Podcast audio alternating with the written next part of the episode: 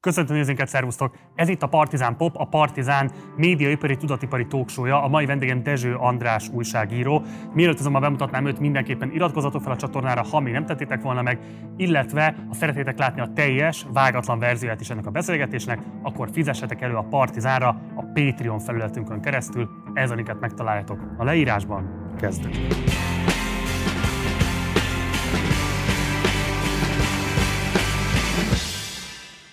És akkor sok szeretettel köszöntöm Dezső Andrást a stúdióban. Szervusz, köszi, elfogadtad a meghívást. Szia, köszönöm, köszönöm a meghívást.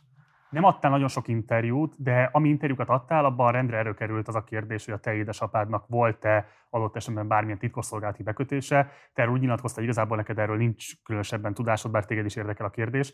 Viszont van egy aspektus, ami előkerült, és arról kevesebbet beszéltél, egyszer előjött egy interjúban, miszerint az édesapád kifejezetten ajánlotta neked, hogy te valamilyen módon a szolgálatoknak dolgozzál, hiszen sok nyelven beszélsz. Ez hogyan került elő egy családi beszélgetésben, mint ilyen pályaorientációs tanács? Hát igazából úgy volt, hogy tényleg nem tudom, hogy köze volt-e. Ő, tudni kell, hogy ő a, az Ikoruszban dolgozott, igazából ilyen középvezetői szinten, de, de valójában a határőrségnél is megvoltak nagyon fontos élő kapcsolatai. Tehát én a gyerekkoromban nagyon sok ilyen határőr, eh, eh, hogy mondjam, helyszínen voltam, tehát ilyen határőrüdülők. Melyik amikor... részén, melyik határokon? Győr. Győr. És, és akkor úgy volt, hogy amikor például meghalt édesapám, akkor a határőrség eh, szervezte a temetést, tehát katonai temetése volt. Tehát, hogy eh, mindig megvoltak ezek a határőr kapcsolatai, ez a katonai vonal, és eh, ezen belül eh, voltak olyan megnyilvánulásai, ami alapján úgy gondoltam, hogy ez kicsit több is lehet. Tehát például emlékszem, gyerekkoromban egyszer kinyitottam az ajtót, olyan tizenhárom éves lettem, nem volt otthon senki, és akkor megjelentek ilyen furcsa emberek, és mutattak egy igazolványt, és mondták, hogy megbeszélték apámmal, bejöhetnek-e, bementek, az valamit csináltak. Szóval nem tudom, volt, voltak ilyen homályos, tehát tizenkét éves lettem, ilyen homályos. Mert bocs, amikor ez megtörtént, amikor apád hazajött, akkor mit mondtál neki? Én mondtam neki, és mondta, hogy tud erről, és akkor valamit ott szerelgettek is. És akkor... Ö... Telefonvonalakat? Vagy nem, nem, nem, valami áványszerűséget. De, de tényleg az volt, hogy... hogy ö... Mondok még egy történetet, amikor olyan tök egyértelmű lett, hogy valamiféle kapcsolata van, hogy ugye kilencvenes évek elején, közepén hát mentek ezek a védelmi pénzes történetek, ilyen zsarolások, és Ö, nekünk ö, Móron volt egy vendéglátóipar egységünk, egy ilyen... Megrököltél később. Igen, később, illetve hát a család, de én... Meg van még, bocs, csak egy gyors kérdés. Meg, meg, csak már nem üzemel, mint ö, kocsma. És akkor valaki felhívta édesapámat, hogy... Ö, nekem is az apu elmondása szerint, hogy ötvenezer forint védelmi pénzt kér. És akkor ő annyit mondott nekem, hogy volt két telefon, akkor hirtelen a, a lakásban, és mondta, hogy a, azt ne vegyem föl. Csak hogy csörget, akkor azt vegyem föl, de azt, azt figyeljek arra, hogy az... azt úgy figyelik. Tehát, hogy így akarták gondolom belülni, hogy, hogy kik fenyegetik. Tehát az biztos, hogy bőven megvoltak ezek a kapcsolatai, mert mint a belügyi bálokban voltunk. Én ugye gyerek voltam, engem serifnek becéztek így a, a határőrök, mert ilyen serif kalapban voltam néha, és akkor... De egyáltalán nem érdekelt ez a világ, illetve vannak ilyen emlékeim, amikor felnőttek, beszélgettek ilyen dolgokról, ami utólag így úgy tűnik, hogy kémes. Na mindegy, és akkor az lenne, hogy később még a halál előtt nem sokkal apu azért így pedzegette, hogy, hogy hát miért nem dolgoz, vagy dolgoznék-e ilyen vonalon. De, de nem tudom megállapítani, én kerestem egyébként ezzel kapcsolatban anyagokat, levéltárban nem munkatársai találtam. Munkatársai nem mondtak erre vonatkozóan semmit neked? Hát nem, nem nagyon. Nem, nem is tartottam utána velük a kapcsolatot. Tehát ez is érdekes, hogy ugye ez egyszer úgy jött egyébként fel, hogy azt hiszem a Pesti Srácoktól valaki felhívott, hogy az édesapámról tudom-e, hogy nem tudom én mi, és akkor mondtam, hogy nem, de hogyha bármi van, akkor azt tök szívesen olvastam. Tehát semmilyen ilyen, ilyen kapcsolódási pont nem volt a későbbiekben. Tehát ezt úgy kell elképzelni kicsit, hogy én sajnálom a legjobban, hogy nem tudok tőle kérdezni már. Én nem gondolom egyébként, olyan komolyan benne, benne lett volna ezekben a dolgokban, de az biztos, hogy megvolt valamiféle kapcsolata ez a világhoz. Édesanyáddal valaha beszéltél erről?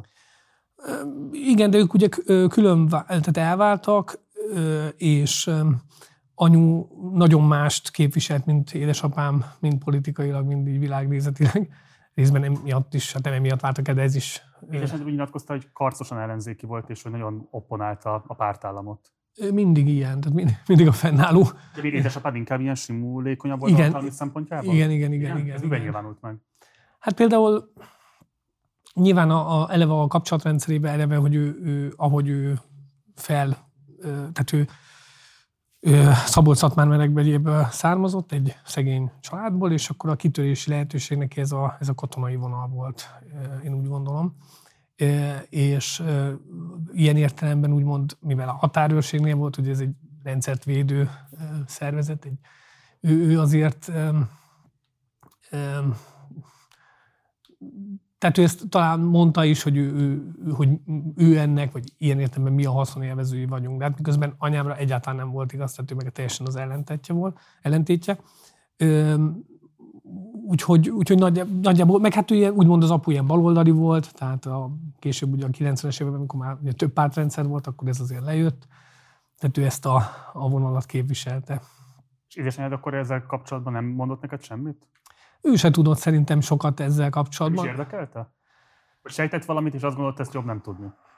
Hát inkább azt mondom, hogy volt, ugye ott egy ilyen csúnya vállás volt, és akkor ott voltak olyan részletek a vállásban, amikor kiderült végén számunkra is, hogy hogy mondjam, hogy ott, ott igen, az apunak elég széles kapcsolatrendszere volt, és, és ebből a szempontból ezt tudta befolyásolni, de azért hozzáteszem, hogy én nagyon szerettem őt, és nagyon ö, nehéz úgy megítélni ezeket a dolgokat, hogy, hogy nincsen információm róla, tehát ö, és azt is gondolom, hogy azért nem volt ez olyan, olyan, olyan mély kapcsolódása ez a világhoz, most a titkosszolgálattól beszélünk, tehát én azt gondolom, hogy ő alapvetően a határőrségnél volt, ebbe volt beágyazódva, de nyilván ez a határőrség, mint olyan, azért ez nem volt független e, nyilván a katonai titkosszolgálattól feltétlen.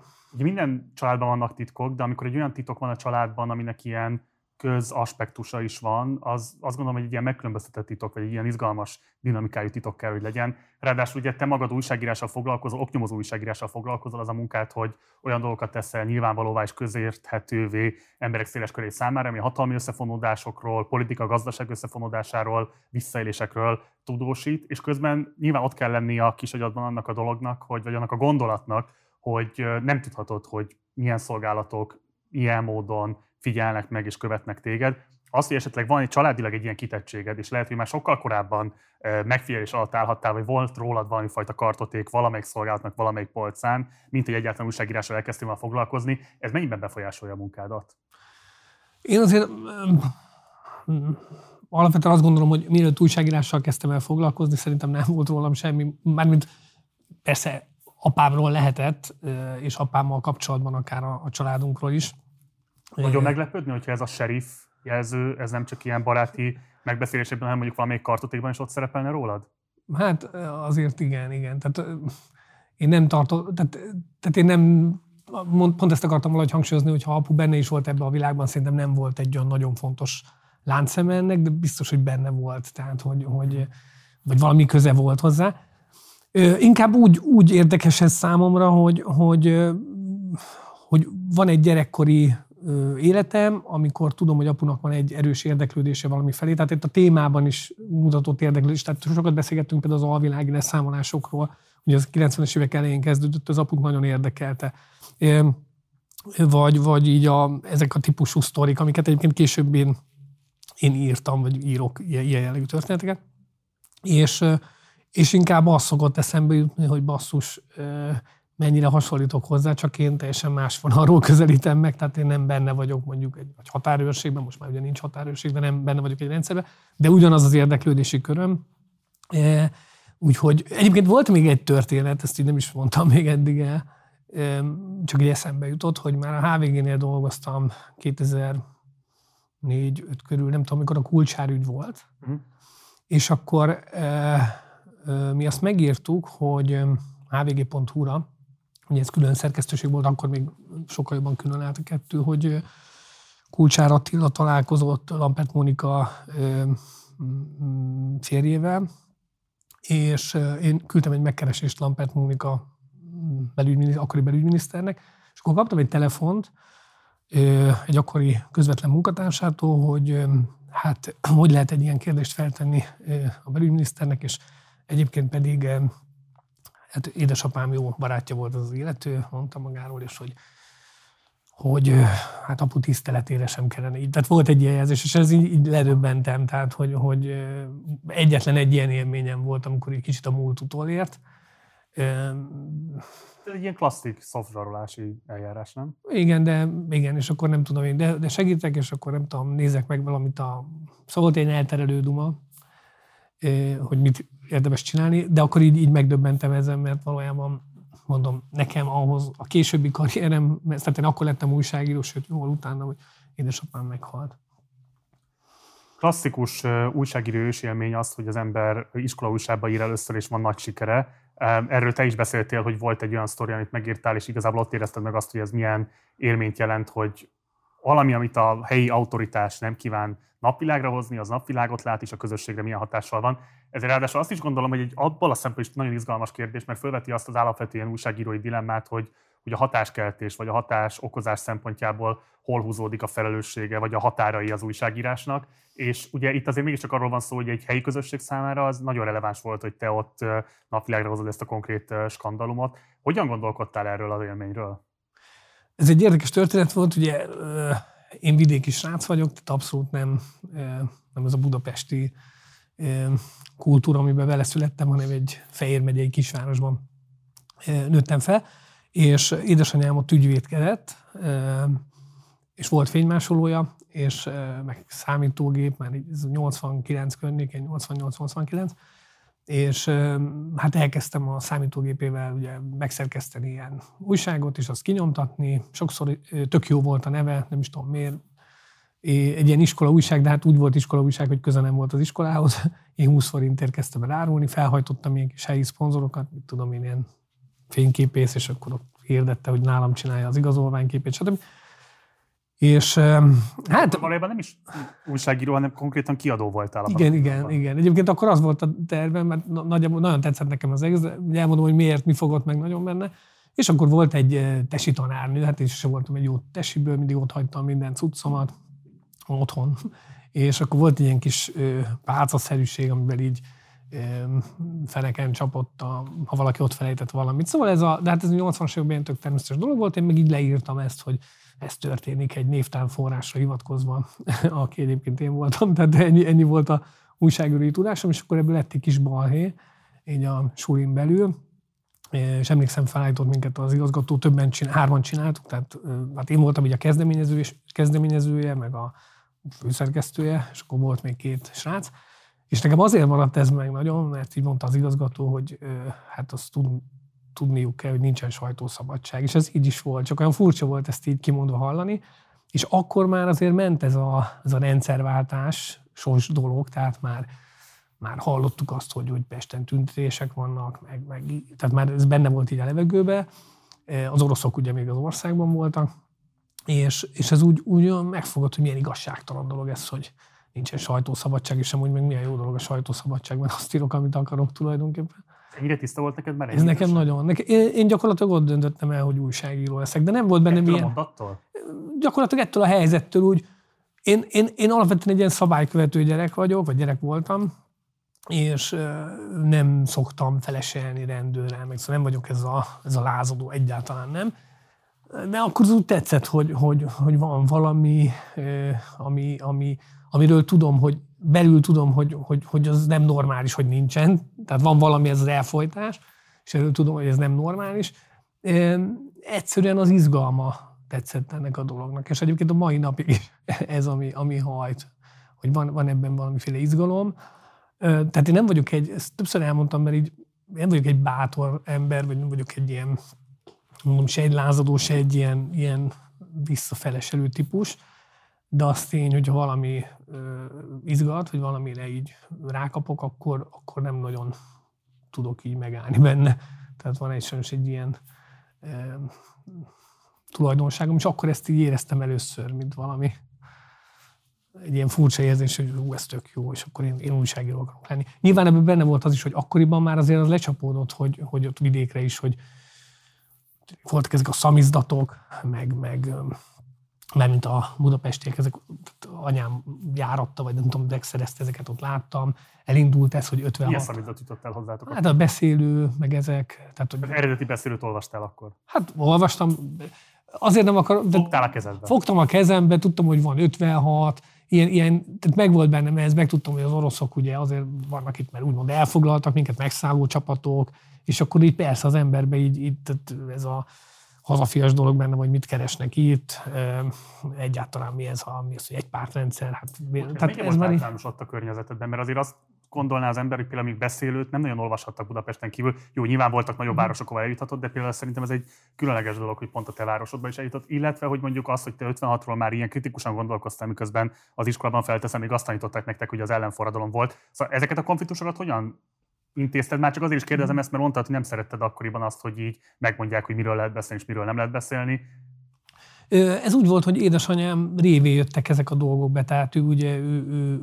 Ő, ő hozta be ezeket, ő hozta haza, ő, és ezek a témák akkoriban már, egyébként most így visszaolvasom, amikor ugye az első könyvemet csináltam, akkor jobban utána kellett mennem, hogy milyen volt akkor a társadalmi politikai közeg, mondjuk ugye a rendszerváltás idején, milyen volt a sajtó, tehát azért ezek már így elindultak, akkor így a, a hát nem is a közbeszédben, de a médiában, tehát így, így innen-onnan hallottam.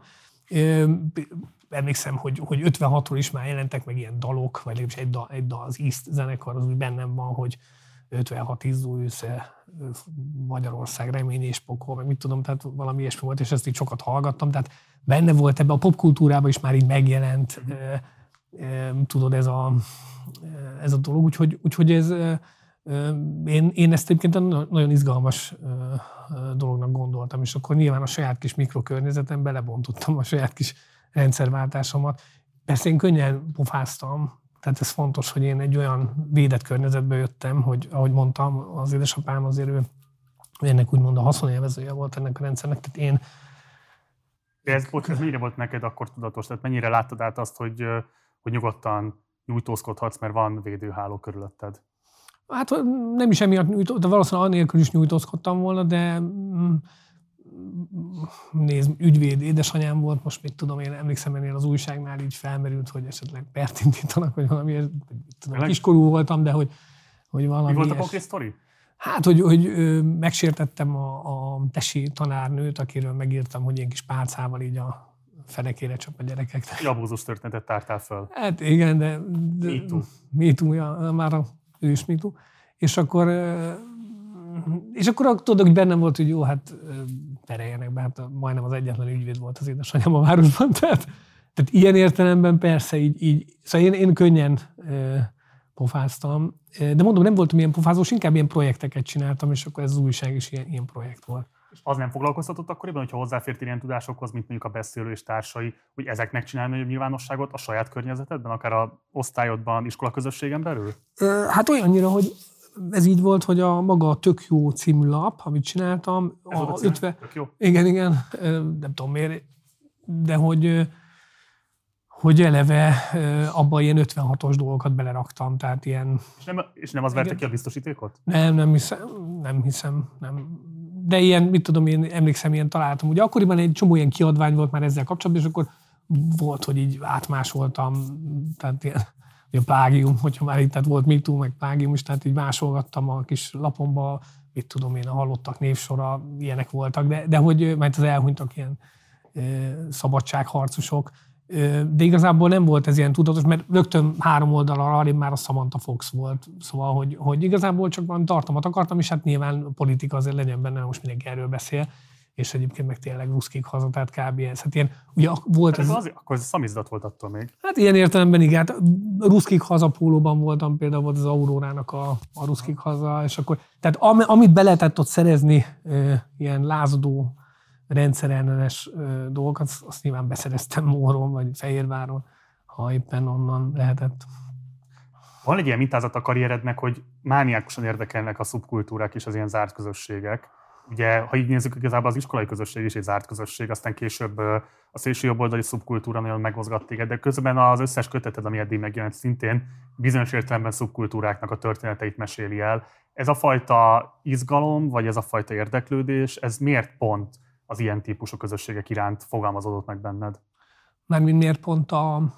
Zárt, zárt. Kevéssé ismert, tit- sok titkokkal mozgolódó... Jó kérdés, van egy élményem, egyébként szintén itt édesapám képbe jön. A papírreformátus gimiben jártam, ott kollégista voltam, és olvastam az Ombori Attilának a Mesél az Alvilág című könyvét, ami szerintem nagyon-nagyon jó ilyen riportkönyv néhány betörőről. És én be, be akartam menni a börtönbe mindenképpen ugyanúgy, hogy írni róla valahogy, megismerni ezt a világot, és meg is kértem apámat, hogy, hogy nem tudna bevinni, persze körbe röhögött, de, de írtam a Zsaru magazinba is emiatt, az akkori Zsaru magazinba, hogy, hogy engem nagyon érdekelne, hogy, hogy bejuthatnék-e, igen, és akkor valahogy ott interjúzni a rabokkal. Hát persze így, így belegondolva teljesen öngyilkosság lett volna, bár mondjuk nem, mert talán egy gyereket nem bántottak volna. De úgy akkor már borzasztóan érdekelt, pedig teljesen ellentétes világ, mint amit én képviselek. És um, igazából talán amiatt van, hogy én mindig ilyen kicsit ilyen kívülálló voltam mindenben, és, és szerettem volna mindig a saját filmjeimet nézni, most ez nagyon idézőjeles, és, és, és ezek az ártvilágok, ezek olyan, mint hogyha, megnéz, tehát, hogyha be tudsz menni, és körül tudsz nézni, mint hogyha te magadnak csinálnál egy Netflix sorozatot, vagy valamilyen igen, bele, belelépni egy világba. Nyilván azok a világok, amiket, a, amiket az ember nap mint nap lát, az, vagy azok a szubkultúrák, azok annyira nem izgalmasak számomra. Szóval, hogy mitől van ez, azt nem tudom, hogy mi ennek a pszichológiája, de, de mindig érdekeltek. Most ilyen értelemben a szekták is érdekelnének, ha, ha mondjuk lenne egy nagy szekta probléma Magyarországon, olyan szintű lenne mondjuk egyszer. Ak- akkor érdekelne, hogy ez hogy működik, stb. Meg, meg amit lehetett ezzel kapcsolatban is olvasgattam. Tehát így az érdeklődésem megvan. Nem tudom, hogy miért éppen. Szerintem amiatt, mert, mert hogy, hogy ahova nem lehet bemenni, az sokkal érdekesebb, mint ahova be lehet menni. És akkor be akarok menni oda, ahova elvileg nem engednek be. A titkok sokkal jobban érdekelnek, mint azok, amiket lehet látni. A második kérdezem, ugye a szélsőjobboldali csoportokról könnyebben lehet elképzelni, hogy valóban azok valószínűleg ilyen nagyon zártan működő közösségek, de igazából egy olyan szinten paranoid társadalomban, mint amilyen a magyar, feltétlenül igazából nincs olyan közösség, ami ne lenne zárt és bizonyos értelemben szubkulturális. Tehát akár mondjuk a pártjainkat megnézzük, ezek igazából néhány ezer fős közösségek, nyugat-európai mércével mérve nem is mondhatóak pártnak ilyen szempontból, hiszen rendkívül minimális a tagságok, vannak olyan régiói az országnak, ahol néhány tucat ember alkotja a teljes pártszervezetet, de gazdasági társaságokról, cégekről is lehetne ilyen szempontból beszélni. Tehát, hogy a titkoknak a megőrzése, azoknak az ilyen konspiratív átadása, én is tudom, te is tudod, de nem mondjuk ki jellege. Szóval azért ez átadja a társadalmat. Tehát mi alapján döntöd el, hogy a szubkulturális vagy ilyen zárt közösségeken belül mik azok, amikkel foglalkozol és amiben időt fordítasz? Én azt gondolom, hogy ami a legfontosabb, hogy valamilyen közel legyen a bűnhöz. Tehát én azt vettem észre. Magyarországon közel a bűnhöz. Persze. De tényleg? Jó, akkor úgy mondom, hogy például a, a politikai pártok azért nem izgatnak, mert, mert a tevékenységükben nem látom a, a jelenlegi helyzetben, nem feltétlen látom azt, ami, ami túlmutat azon, hogy mondjuk közleményeket küldözgesnek ki, meg ilyesmi. Tehát nyilván a belső életük, a belső dinamikájuk az érdekel. Most mondok egy példát, a Borkai ügy engem azért érdekelt, mert ott belemész valamibe, ami egy zárt közösség a Fidesznek, vagyis a Fidesznek a, a, egy, egy győri gazdasági, politikai elit részben zárt, részben nyitott, mert mindenki által látott társágnak a, a mindennapjaiba, a különböző viszonyokba, amelyek rendezik ezeket a ottani helyi hatalmi nem tudom, játszmákat. Tehát, hogy ezek érdekelnek, de fontos, hogy legyen valami, valami pikáns benne. Most nem feltétlen, nem szexuális értelemben pikáns, vagy nem... De hogy legyen valami, egyrészt legyen tétje, mert most bocs, egy, egy vidéki, mondjuk egy ellenzéki pártnak a vidéki, nem tudom, hogy mondják ezt, irodája, vagy nem tudom, közössége, az most annyira nem érdekes. Egyébként volt régebben egy olyan ötletem, most csak egy eszembe jutott egy, egy ilyen sztori, meg akartam csinálni még az Indexen, hogy csináljuk azt, hogy legyen egy nagy térkép, egy ilyen dobó, hogy nevezzük dárt, dártszal így dobjuk meg a térképet, és ahova betalál a, a nyíl a térképen, oda menjünk le autóval, egy stábbal, szálljunk ki az autóból, menjünk oda az első emberhez, és mondjuk, hogy hát jöttünk forgatni, ugye arról, amiről most mindenki beszél, és akkor így, hát, hát arról, amit most, most az egész falu erről beszél, és így mindig van valahol valami olyan titok vagy téma, és akkor azt így szépen felgöngyölíteni. De itt teljesen váratlanul, hogy, hogy hirtelen, hogy akkor, és akkor mit tudom én, arról beszél mindenki, hogy nem ment el, a, nem tudom, nem hívták meg a ilyen-olyan breaktánc csoportot a, a helyi falunapra, mi ennek a háttér, és akkor bemutatni a szereplőket, hogy hogy alakult ez így. Tehát ez is érdekelne, nyilván ez egy, ez egy ilyen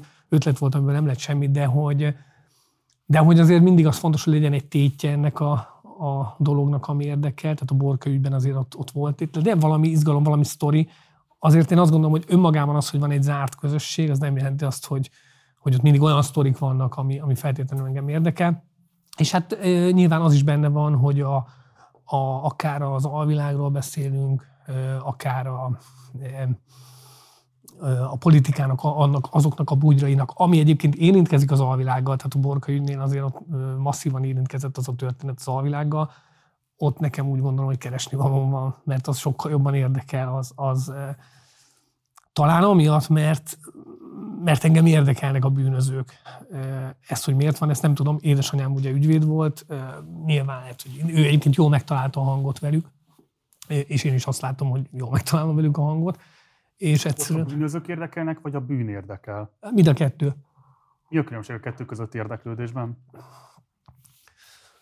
Hát nyilván a bűn akkor érdekel, hogyha... Én mindig úgy vagyok, hogy, hogy ami számomra mondjuk vagy sokkoló, vagy, vagy nagyon érdekes, az azért érdekel, mert én így, így megdöbbenek, hogy ú, ilyet, ilyet megtesz valaki, miért teszi meg. Én nem tenném meg, de, de ő miért csinálja, hogy jut ide, stb. Tehát ezek például nagyon érdekelnek. Ha van egy, van egy olyan gyilkosság, ami így, így megdöbbent, mondjuk egy tini, tínédzser gyilkosság volt a kaposvári két gimnazista, amikor megölt egy, egy, megölt egy gimnazista társukat, hogy úristen, hogy jut ide valaki, miért? Tehát akkor ezek érdekelnek, nyilván a bűn ilyen értelemben. Várj, bocsáss meg, akkor egy gyors kérdés. Tehát akkor a tabusértés mint olyan érdekel, vagy pedig az érdekel, hogy ez lélektanilag hogyan zajlik le valakiben, aki erre végül ráveszi saját magát, vagy belesodródik egy olyan helyzetbe, hogy ezt elköveti? Főleg a lélektani része. Tehát... Azt, azt meg lehet újságíró eszközökkel szerinted kapargálni? Hát nyilván én nem vagyok szakember, nem vagyok pszichológus, meg ilyesmi, de, de hogy igen, fel lehet bizonyos értelemben tárni mondjuk valakinek a profilját, vagy a környezetét, ugye egy környezettanulmány keretében, hogy ő most foglalkoztak vele a szülei, nem. Mi az, ami, amiért kialakult, így született? Például az egy tök érdekes kérdés, hogy egy bűnöző az, az bűnözőnek születik, vagy azzá válik. E, nyilván vannak olyan esetek, amikor azt mondják az emberek, hogy hát ő egyszerűen e, így bűnözőnek született, tök mindegy, hogy hogy nevelték. Ebben hiszel? Én azt gondolom, hogy van olyan karakter, igen, aki, aki olyan személyiség, aki, aki ez úgymond predesztinálva van erre. Nyilván itt sem mindegy, hogy milyen bűnöző, tehát mondjuk vagyon elleni, mondjuk egy csaló, Vagy, vagy egy sorozatgyilkos, ugye nem mindegy. Az én szememben sem. Ez, ez, ez, ez is egy ilyen izgalmas kérdés, hogy, hogy akkor te melyik iskolát vallod, mert így kettő irányzat szokott lenni. Az egyik az azt mondja, hogy hát a bűnözésre való hajlam, az egy ilyen antropológiailag belénkódolt valami, van, aki tényleg eleve már így születik. A másik ugye meg azt mondja, hogy ez egy ilyen környezeti hatásoknak az összterméke, látni kell a társadalmi környezetet, látni kell az egyenlőtlenségeket, és azt, hogy egyébként alapvetően kik azok, akik mondjuk például börtönbe kerülnek, kik azok, akik alapvetően mondjuk rákényszerülnek azokra a bűncselekményekre, amelyeket a legkönnyebben tud üldözni a hatóságok mindegyike. Ebben hova húzol inkább?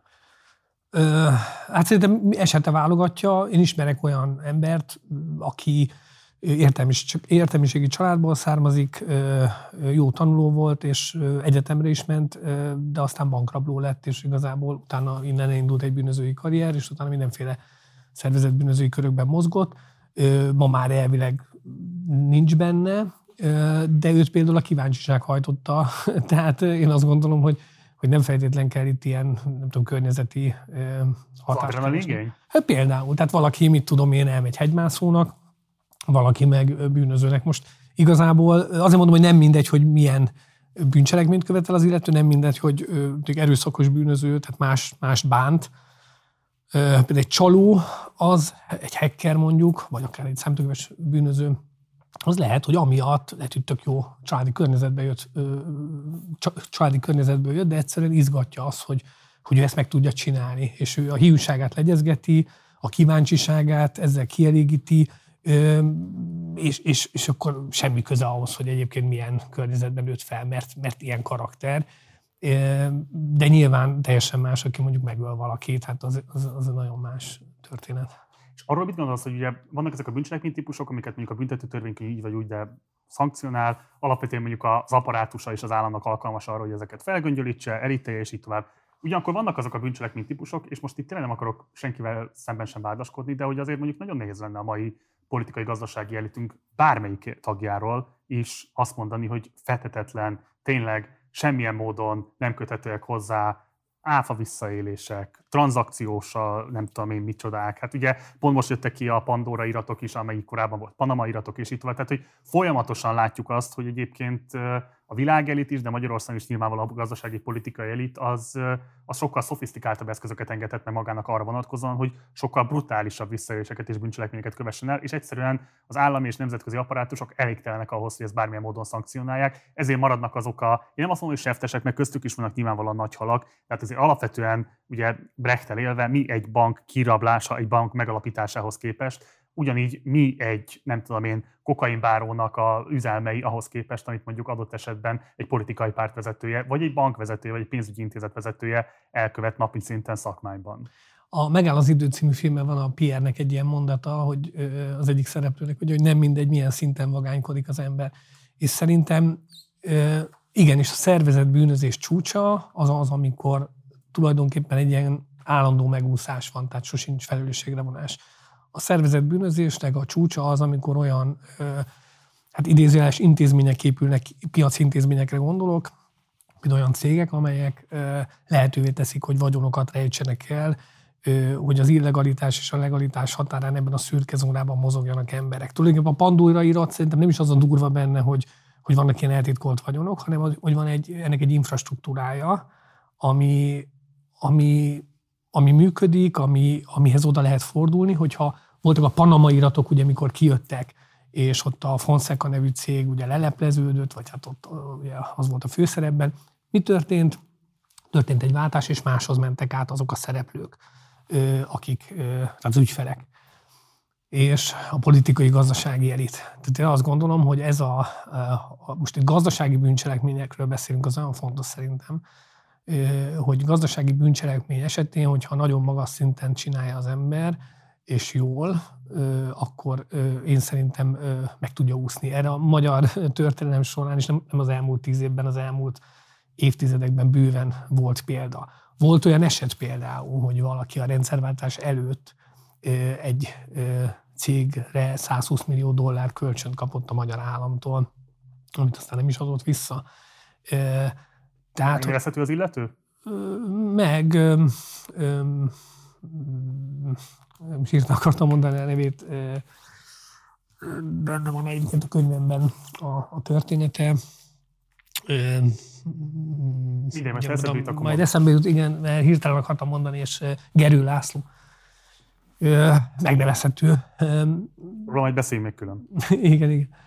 Öm, tehát az a helyzet, hogy, hogy én mindig azt látom, pontosabban volt egy ilyen felismerésem, akkor így mondom, volt, hogy beszéltem valakivel, aki hát egy ismertebb gazdasági bűncselekmény miatt, egy nagyon ismert gazdasági bűncselekmény miatt volt börtönben. És néha beszélgetek vele, nem akarom nyilván megnevezni az illetőt, mert, mert ugye van,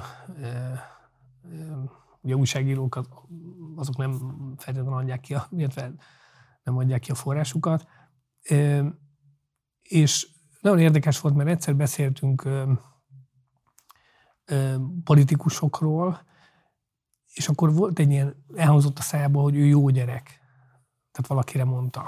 És teljesen mindegy, hogy kire. De a, általában a, a, az alvilágban, vagy így a bűnözői körökben a jó gyerek az az, aki, ö, aki erős, aki ügyes, okos. Olyan értelemben, hogy tudja az okosságot, stb. És... És a történetből csak azt akartam kihozni, hogy, hogy nagyon más a megítélése mondjuk egy korrupt politikusnak bűnözői körökben, mint mondjuk egy civil állampolgárnak, aki úgy tekint rá, hogy hú, hát ő lop. Egy bűnöző, főleg aki, aki mondjuk gazdasági bűnöző és valamennyire a toppon van, ő természetesnek látja azt a, azt a folyamatot, amit mi esetleg abnormálisnak. Tehát a Pandora iratoknál mi rácsodálkozunk, hogy hú, van ilyen. És, és gondoljuk el, hogy hány olyan ember van, aki nem csak, hogy tudja, hogy van ilyen, akinek ez olyan természetes, mint hogy a csapból víz folyik. Tehát, hogy, és ez nagyon rossz így megélni, hogy, hogy vagyunk mi újságírók, meg naiv, úgymond kis emberek, és akkor rájövünk arra, hogy van egy párhuzamos valóság, ahol, ahol ez, ez legitimis. Tehát ugye itt van az, hogy mi legális, mi, mi illegális, de valójában mi az, ami legitim, tehát mi az, ami elfogadott. És én azt gondolom, hogy a, az, ami például a Pandora iratok, vagy az, amiről a Pandora iratok árulkodik, az azt jelenti, hogy van egy olyan világ, ahol mindezek a dolgok elfogadottak, és ahol tényleg nagyon pici a határvonal, vagy nagyon szűk a határvonal az illegalitás és a legalitás között, és hogy néha átcsúsznak emberek, és átcsúsznak, és azt mondják, hogy oké. De egyébként, ha levontod ezt a kis emberek szintjére, kis emberek, tehát akik nem ebben az elitvilágban hát vannak, szintünk. A mi szintünk, ott is megvannak ezek, ezek az infrastruktúrák, úgymond, ezek az idézőjeles intézmények, ahol el lehet intézni dolgokat, tehát vannak azért ilyen, ö, ö, ilyen csatornák, ö, vannak olyan dolgok Magyarországon, hogy mit tudom én, most nem akarok én példákat mondani, rengeteg ilyen dolog van, amikor mit tudom, így szabályszerű valami, de egyébként meg lehet úgy is csinálni, és akkor, akkor elvileg szabályszerű, meg kinézi. Tehát ugyanez a mentalitás, ez, ez minden szinten megvan, csak ugye erre mondtam azt, hogy nem mindegy, milyen szinten vagánkodik az ember. Mert azt gondolom, hogy van ez a védett szint, ahol, ahol tényleg el lehet sikálni dolgokat, és ez nem csak Magyarországon van így, hanem, hanem sőt, azt tudom mondani, hogy igazából talán legkeményebben azokban az országokban, ahol kifejezetten ebből él az állam. Igen, csak van itt ilyen igazságossági deficit, és tényleg nem akarok relativizálni semmilyen mm. bűncselekményt, csak közben pont egy friss élményem, és akkor meg is osztom veled, mert mm. nagyon sokat dilemáztam az elmúlt egy hétben. Nemrég volt, pont a há vé gén jelent meg egy cikk arról, hogy egy fiatal motoros futárt, aki egyébként ételfutár volt, vagy valami hasonló, és elkapták kokainnal talán, leteperték, most előzetesben van, nem tudom mennyi ideig lesz ott. Nyilvánvalóan, hogy mondjam, szóval illegális drogokat kereskedett, ezt ő is pontosan tudta, nyilvánvalóan büntessék meg, rendben van. Nem, történetesen, áttételesen ismerem ezt a fiút, vagy legalábbis nem személyesen, de tudom a sztoriának bizonyos részleteit, és hát egy retteltesen megszorult helyzetben lévő, Covid miatt, és így tovább, helyzet, élethelyzet miatt egzisztenciálisan nagyon megszorult emberről beszélünk, aki neki nem helyesen ezt a cselekedetét, félreértés ne essék, csak azon gondolkozom, hogy ha most mi tíz évig rá csak börtönbe kerül, igazából mi az a kár, amit ő okozott úgy a szélesebb nyilvánosságnak, ahhoz képest, hogyha mondjuk valaki offshore-ba menti ki a vagyonát, és ezzel mondjuk nem fizeti ki a közterheit idehaza, nem finanszírozza a közszolgáltatásokat, az konkrétan azt jelenti, hogy a kórházakban nincsen tű, nincsen vé cé papír, és így tovább. Tehát, hogy nyilván sokkal absztraktabb felelősség az, amikor valaki ilyen módon vonja ki a saját vagyonát és menekíti ki. És persze ezek legális csatornák, tehát ez a legdűltőbb az egészben, hogy kijöttek a Pandora iratok, és egyébként tényleg mondhatja azt a báb is, hogy én adót optimalizáltam. És közben meg az a ö, dealer, és mondom, ez egy demagóg példa bizonyos szempontból, de közben annyira talán mégsem demagóg, hogy, hogy, hogy hogyan lehet ezt az igazságtalansági helyzetet, vagy ezt az igazságossági deficitet szerinted újságíróként igazából keretezni, hogy mi azok, mik azok a sztorik, amiknek súlyt adsz, és lehetőséget arra, hogy így megismerje a nagyvilág, és mi az, amihez meg igazából nem férsz hozzá, de tudod, hogy lehet, hogy egyébként az sokkal súlyosabb következményeit tekintve. Bizonyos szempontból egyébként a Borkai ügy is ilyen, tehát kétezer-tizenkettőben megírtad már ezeket a földügyleteket, a kutyát nem érdekelte. Igen, egyébként ez, ez abszolút egyetértek ezzel veled, hogy most mondok egy másik példát, hogy én hogy keretezem, tehát ha már erről, hogy mi, mi, nekem mi a sztori. Például a múltkor írtam arról egy cikket, hogy fedett eh, nyomozók eh, eh, húztak csőbe egy kábítószerrel kereskedő férfit, egy hálózatot akartak nyilván eh, hogy mondjam, leleplezni, és több millió forintot, tehát több alkalommal több millió forintot fizettek a fedett nyomozók ennek a, a kereskedőnek, aki emiatt külföldről hozott be kábítószert. De az egyetlen vevője a rendőrség volt. Tehát az állam mondjuk... De köz, hogy nem bűncselekményre rábírás egyébként? Nem, egyébként ez nem, mert, mert megindokolták, a, indokolt a bíróság igazából, tehát nem számít annak, és a fedett nyomozók élhetnek ilyen eszközökkel, tehát igazából itt igazából nem is ez benne szerintem az érdekesebben a sztoriban, hanem az, hogy nem volt más, nem volt hálózat, és... és ugye hat millió forintot költött mondjuk a magyar állam arra, hogy elkapjon valakit, aki egyébként korábban persze volt büntetve ezért, azért, azért, de nem, nem egy drogbáró. Szerintem arra világít rá ez a sztori egyébként, hogy egyrészt nagyon sok fedett nyomozót erre alkalmaznak, főleg drogügyletre most, a drogkereskedő ügyletek leleplezésére, másrészt pedig arra, hogy ugye a statisztikában jól mutat ez, de hogyha megnézed, akkor most oké, okay, lekapcsoltak valakit, aki egyébként, aki azt állítja, hogy amúgy már nem is hozott volna több kábítószer, de ugye hát most végül is miért ne keressen két millió forintot, kettő egész kettőt fizettek a szem egy-egy ilyen szállítmányért. Ez egyébként rohadtul alacsony összeg és nem is nagy tétel. de nem tudom azt mondani, hogy hát a rendőrök minek csinálták, hiszen a rendőrök is végezték a dolgokat, de egyébként tök jól bemutatja azt, hogy, hogy na bum, hát... Eh, tehát, hogy, erre, hogy nem csak le a magyar filmgyártás? Én egyébként viszonylag, próbáltam viszonylag részletesen megírni. Azt is egyébként tök jól bemutatja, hogy na, mit csinál egy magyar fedeknyomozó, tehát tök jó részletesen le volt írva az ítéletben, hogy akkor oda ment a kocsival, utána volt a találkozó, utána elment a kapcsolattartójához a fedett nyomozó, átadta a drogot, és akkor... És igaza volt abban a bűnözőnek egyébként, hogy azt mondta, rendben, oké, okay, meg volt a bizonyíték, miért nem kapcsoltak le az első vásárláskor? Miért, miért kellett még háromszor uh, utána még vásárolnom? Hát erre nagy, nagyon más válasz nem lehet, mint hogy a halmazati büntetés miatt, nem?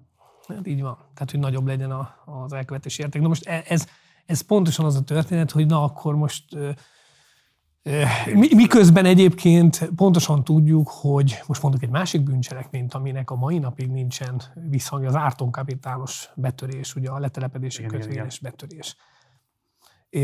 De hát nyilván rengeteg olyan történetet lehet mondani, amikor Bocsán, hallunk... Előhoztad. Neked arról semmi tudásod nincs, hogy ott az rendőrség egyébként nyomoz, hol tart, mi történt egyáltalán? Azt talán egyébként az egyik legsúlyosabb nemzetközi bűncselekmény, ami ebben az országban történt az elmúlt tíz évben. És így semmit nem lehet. Ugye nézőknek csak mondjuk el, hogy az egyik közvetítő cég, akik letelepedési kötvényeket közvetítettek, annak a telephelyére a belvárosban ráadásul fegyveres emberek betörtek, elvitték az iratokat és a készpénzt is, amit ott tároltak. Na most itt ugye több száz, vagy lehet, hogy több ezer külföldi állampolgár iratai tűnhettek el, vagy lehettek ilyen szempontból a bűnözőknek a martaléka, és hát ez egy nemzetbiztonsági szempontból is valószínűleg egy kiemelt fontosságú ügy kellene, hogy legyen. Szóval, hogy hol tart ez az ügy? Én nem emlékszem arra, hogy fegyveresek lettek volna, de valóban egy betörés ugye történt ott. Ami, mondtam, igen, nem fegyveresek, de teljesen mindegy, betörtek ugye egy olyan helyre, ahol nagyon komoly, szenzitív anyagok voltak. Egyébként úgy tudom, hogy ugye a letelepedési kötvényben érintett politikusok adatai is, azzal kapcsolatos levelezés is, és olyanok is, akik állítólag nem csak a kormánypárthoz tartoznak, tehát azért ezek elég értékes adatok lehettek.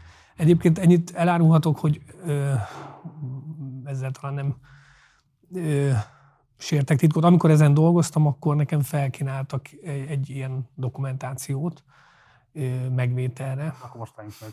Milyen dokumentációt kínáltak fel pontosan? Hát azt, ami eltűnt. Egy az egybe oda letették eléd? Ö, nem tették le elém, hanem azt mondták, hogy amennyiben ö, ezt kifizetjük, nem csak én, hanem mondjuk az Index, akkor odaadják.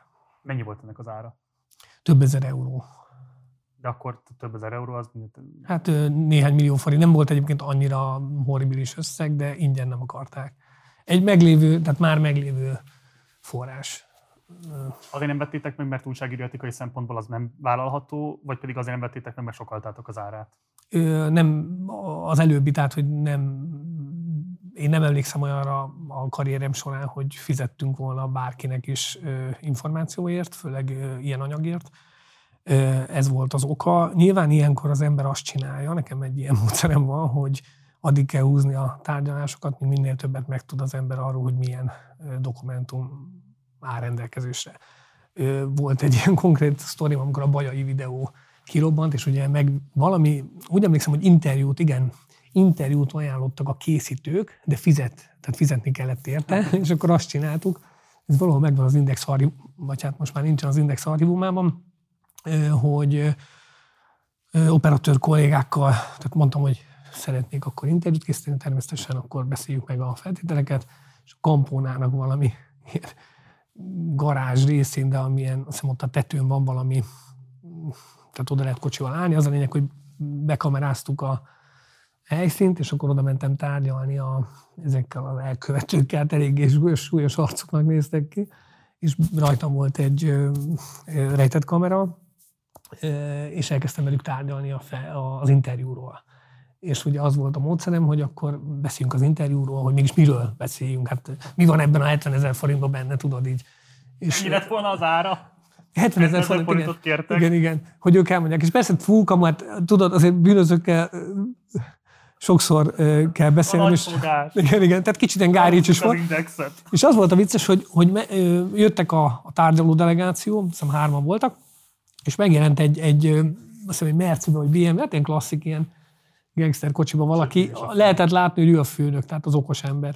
És akkor de ő benn maradt a kocsiba, és akkor ugye beszélgettem, beszélgettem ezekkel az emberekkel, És mondtam, hogy jó, de akkor mi, mi, mit tudnak, tehát miről lehet beszélni. És akkor tudod, ahogy, hogy, hogy na miről fogunk majd beszélni, mi van ebben a hetvenezer forintban benne, ebből egy csomó információt ugye meg lehet egyszer tudni arról, hogy, hogy kik ők, honnan jöttek, mit tudnak, mit nem tudnak, stb. És aztán az okos ember, aki ott a kocsiba idult, rájött, hogy, hogy túl sok odajött, hallgatózott, és akkor mondta, na jó, nem veszitek észre, hogy már megy az interjú, így, így szólt, és akkor mondtam, hogy jó, jó, jó, mert mondta, hogy akkor most, most akkor mi lesz, és akkor mondtam, hogy telefonálok, és persze ott kamu telefonáltam, és akkor mondtam, hogy jó, majd, majd visszatérek el, aztán gyorsan elmentem onnan. Tehát, hogy, hogy ilyenkor nyilván, ha ilyen helyzet van, azért az nem jelenti azt, hogy veszed fejszényele, tehát hogyha van egy ilyen megkeresés, akkor nyilván azért próbálni kell puhatolózni. A borkai videót is egyébként ugyanígy felajánlom. Én előre szóltam, arra is akarok majd elkérdezni, de akkor visszatérve az Arton Capitalre, hogy amikor te, te, te láttad ezt a dokumentációt, amit fölkínáltak megvételre? Egy részét láttam, vagy egy igen. Tehát, és meg is volt az nyilván, hogy, hogy, hogy bele lehet nézni, tehát nem kamut akartak eladni, hanem előtte akkor. Hitelesnek tűnt. Abszolút hitelesnek tűnt, igen, igen. Nyilván nem mondhatsz neveket, de azt meg tudod erősíteni, hogy kormánypárti politikusok nevei szerepeltek ott, mint végső haszonú húzók? Az a baj, hogy azért nem tudom, mert a, a teljes anyagot kellene ahhoz látni, de amit mondtak úgymond az eladók, vagy akik eladásra kínálták ezt, azt mondták igen, hogy kormánypárti és ellenzéki politikusok, illetve a, nem is annyira a magyar szál, hanem az egész nemzetközi szál kirajzolódott volna a dokumentumok alapján. Tehát itt azért ne gondolkozzunk nagyon ilyen helyi szinten, azért ez egy nemzetközi ügylet volt, nemzetközi ügyletek, tehát ez nemzetközi szinten lett volna főleg érdekes. Ez egyébként hogy nem bűnszövetkezetben elkövetett bűncselekmény? Mármint maga a letelepedési kötvényes történet? Hát szerintem ne, ne tőlem kérdezz meg az ilyeneket. A, az, az önmagában már érdekes egyébként, hogy van nekünk egy alkotmányvédelmi hivatalunk, ami elvileg ugye azért van, hogy különféle ö, bűncselekményeket megakadályozom, vagy felderítsen, még mielőtt ugye azok nyíltállásba mennének. És ott van ugye egy gazdaságvédelmi rész, és ugye nagyon nagy kérdés például az elmúlt tíz évben a különféle gazdagodások, vagy az ilyen típusú ügyletek, ezek vajon látókörbe kerültek? Ha látókörbe kerültek, akkor történt-e információgyűjtés? Én nem azt mondom, hogy nem, tehát nem tudom ezt. És ezekkel az információkkal mi lett? Tehát itt olyan gazdagodásokat láthattunk, meg olyan manővereket itt az elmúlt tíz évben, nyilván elsősorban kormánypárti politikusok részéről, ami szerintem már ez a kategória, amikor, amikor, ö, amikor itt hivatalból kellett volna lépnie, ö, vagy kellett lépnie szolgálatoknak. Nem tudom, hogy, hogy megtették ezt, tehát ez jó kérdés.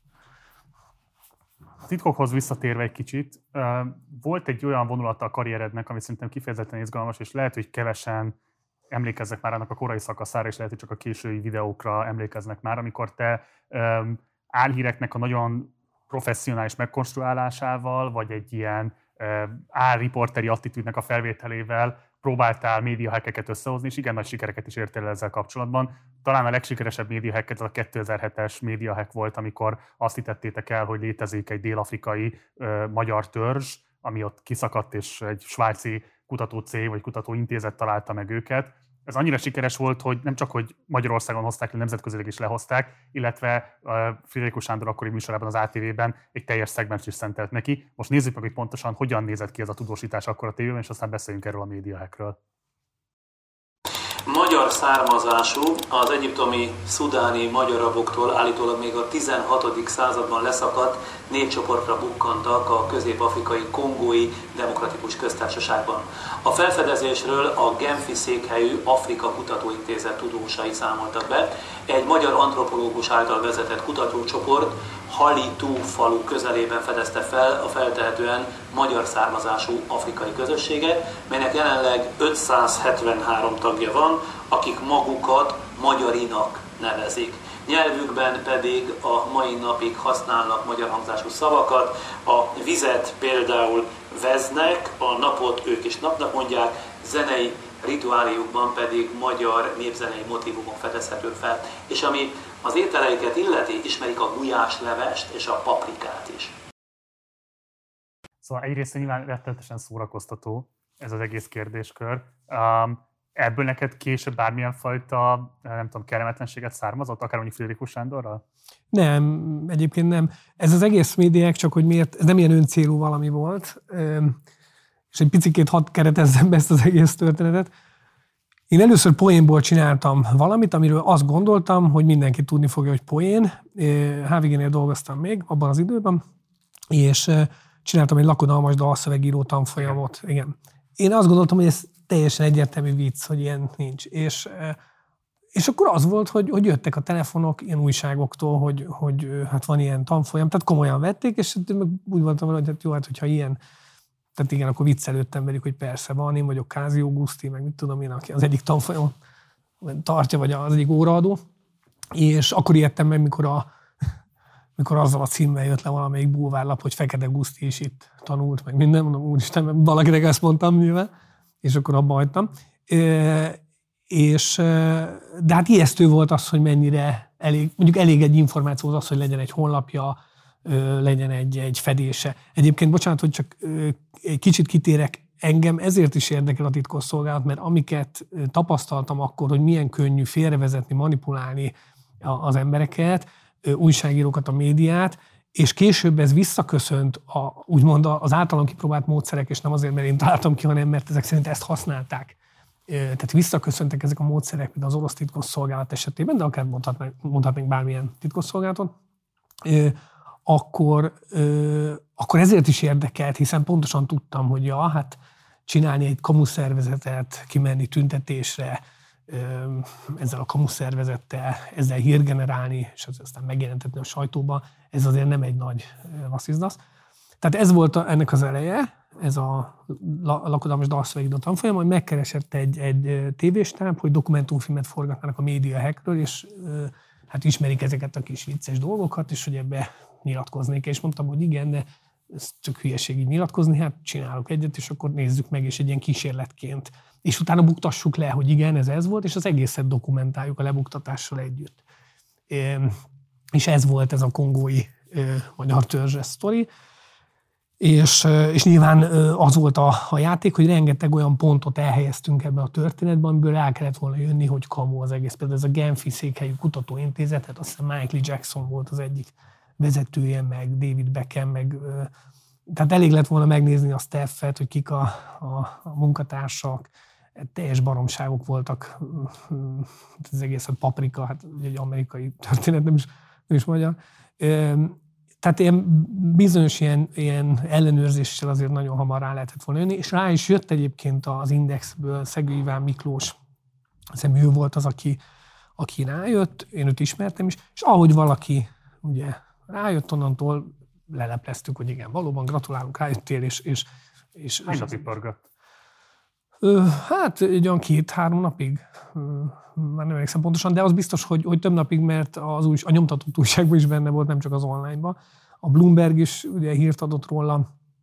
Most ez az igazán érdekes szerintem, mert az, hogy egyébként itt a félperiférián azok a szerkesztőségek, hogy nincsen rendes korrektoruk, nincsen, nem tudom én, fact-checkoló emberük, és így tovább. Tehát, hogy most tudunk nevetni Fridrikus Sándoron, de simán el tudom képzelni, hogy hasonló esetben elém rak a szerkesztő egy ilyet, miért ne bíznék meg benne, hát nyilván megnézted, vagy egyáltalán a szerkesztő kap egy ilyet valakitől, akinek egy megbízható embere, tehát hogy, hogy, hogy, hogy itt nyilván egy ilyen forrásszegényes magyar média iparban, hogy egy ilyen info át tud csúszni, akármennyire is abszurdnak tűnik most tényleg Paprikástól, David Beckhamestől és így tovább, ez így a mából visszanézve könnyen detektálható, akkor, amikor benne vagy egy ilyen flowban, valószínűleg nem. De ugye a Bloombergnél, ahol elvileg az ember azt gondolja, hogy azért vannak források arra, hogy rendes szerkesztőséget működtessenek, hogy ott egy ilyen át tudod csúszni, az, az, az egészen megdöbbentő. Igen.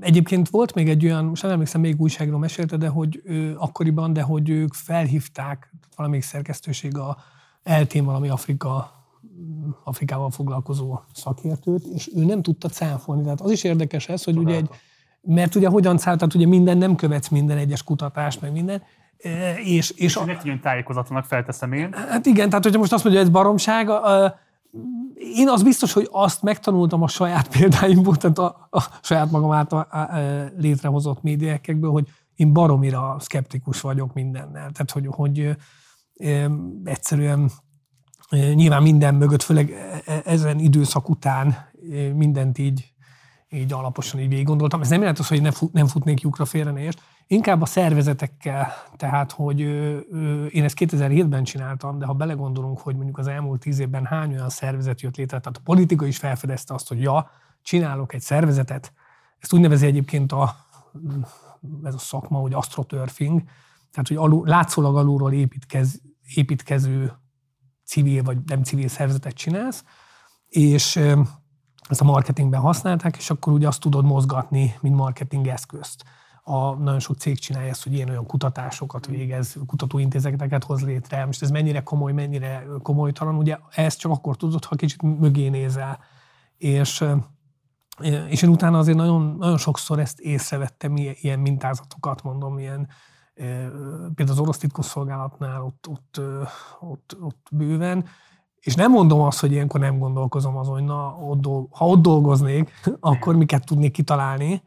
E, nyilván van bennem egy ilyen, hogy hú, ezt lehetett volna még így csavarni, úgy csavarni, de rengeteg ilyen történet volt, ami, amiben láttam azt, hogy ezt valaki így kitalálta. Nagyon könnyű létrehozni ezt. Most már talán, talán egyre nehezebb, mert ugye akkor, amikor az internet, vagy nem is az internet, akkor, amikor még volt egy időszak, amikor ha csak az interneten láttad, akkor, akkor az úgy volt, akkor ha láttál egy honlapot, az biztos, hogy az a létező szervezet. Most már, amikor már ilyen kamu webáruházak vannak, már nagyon sok ilyen eset ki is derül, hogy leúznak pénzzel embereket, most már azért bizonytalan, vagy bizalmatlanabbak az emberek. De volt egy időszak, amikor ezzel ilyen brutális módon vissza lehetett úgymond élni, tehát elég volt egy honlap, egy telefonszám, ha már beszéltél vele, hát az létezik, tehát az, az, az akkor létezik az ember, az biztos az, akinek mondja magát. Azért nagyon érdekes ez az egész kísérlet, amit itt fölvetettél, mert hogy igazából tényleg azt bizonyítottad, hogy a dezinformálásnak milyen könnyen tudnak ágensévé válni, az egyébként nem a dezinformáció terjesztésére szerződő újságírók és médiumok Magyarországon. És ugye van egy általános szkepszis a magyar társadalomban az újságíró társadalommal szemben, hogy nem megbízhatóak, elfogultak, stb. stb. stb. Míg azok a médiumok is, amelyek nyilvánvalóan nem, felté- nem megalapozottan, sőt kifejezetten rossz hiszemű dolog ilyesmit állítani róluk, tehát nem megalapozottan vádolhatóak ezzel, ők is küzdenek ezzel a kihívással. Tehát, hogy, hogy, hogy nagyon sokszor azért, amikor közlünk valamit, akár itt a Partizánban, akár ti a há vé gén, vagy megírsz valamit a kötetetben, az nagyon sokszor a bizalomra alapszik, hogy az, aki mondja, vagy nem tudom, az, az feltehetően, tehát korábban is mondott már dolgokat, nem fog átejteni, mert szeretném majd, hogy legközelebb is megszólalhasson, hogy valamilyen módon felületet kaphasson. Hogyan lehet szerinted, mik azok az intézményi biztosítékok, amiket kialakíthatna a magyar sajtó azért, hogy, hogy ne fusson olyan szinten lukra, mint ahogy lukra tud futni egy-egy ilyen esetben, és dezinformációnak válik a közvetítőjévé, akkorátán kívül? A, a leginkább akkor, akkor futhat erre rá, amikor hírversenyben van, és ö, legtöbbször... Mikor nincs? Hát azért... Most oké, okay, van olyan információ, amiről tudod azt, hogy te tudod, de más nem. Tehát, tehát nem... Ö, oké, mondok egy egyszerű élő példát. Kaletta Gábor, ugye, ugye megírtam. Amikor bejött hozzám az információ, akkor, emlékszem, ez egy hiszem, pénteki nap volt, vagy szombati, akkor azért azt is tudtam, hogy ez az információ más ö, újságokhoz is bemehetett. És ugye van egy hírverseny, nyilván te akarod megírni először, főleg egy ilyen sztorinál, hogy hú, mi történt. És, és ott például nekem volt egy olyan lyukrafutásom, hogy én azt írtam, hogy a terrorelhárítási központ hozta haza, mert ezt két függet, egymástól független forrás is megerősítette. És igazából nem volt jelentősége, hogy ki hozta haza már, mint hogy fizikailag. De...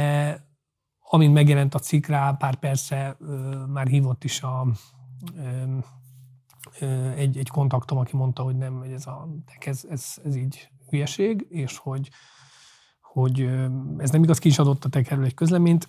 Valójában nem volt releváns információ, mert nem volt annyira fontos információ ebből a szempontból, hogy a tek hozta azon, vagy nem tudom, a rendőrség, de, de ott például volt egy kapkodás a részemről, mert ott, ott mondjuk sokkal jobban leellenőrizhettem volna ezt a szálát a történetnek, miközben egyébként a többi részét letudtam. Tehát valamikor van egy ilyen kapkodás, ami a ilyen jellegű hírversenynél van, amikor, amikor tudod azt, hogy az információt többen, meg tudj, többen tudják már, de vannak olyan információk, amiről tudod, hogy csak hozzád futott be. És akkor nyilvánvaló azt tudod csinálni, hogy megpróbálod lecsekkolni, és valamikor nem is sikerül teljesen, és akkor hagyod a francba, és esetleg nem is jelenik meg. Illetve vannak azok az esetek, amikor történik valami, és mondjuk egy terészkodúti robbantás, most egy példát mondtam, uh-huh. és ugye nagyon sokféle információ bejön, és azért vagy hírversenyben, online pörög az egész, akár pépézve van, tehát ez a percről percre típusú hírezés van, és ott, ott tényleg csak az önmérséklet, ami, ami működhet, mert nem tudod egy csomószor leinfozni. Tehát arra kérdésedre, hogy ezt milyen, milyen formában lehet ennek gátat venni, nyilván egyfajta önkontroll kellene, vagy egyfajta, tehát egyfajta olyan attitűd, amikor azt mondanák így, így akár hallgatólagosan is a, a különböző sajtótermékek, hogy, hogy, hogy nem tudom, inkább kivárunk mindannyian, míg meg nem erősödik, és senki nem fogja leírni. De ilyenkor van az, hogy mondjuk egy blogba megjelenik. Igen.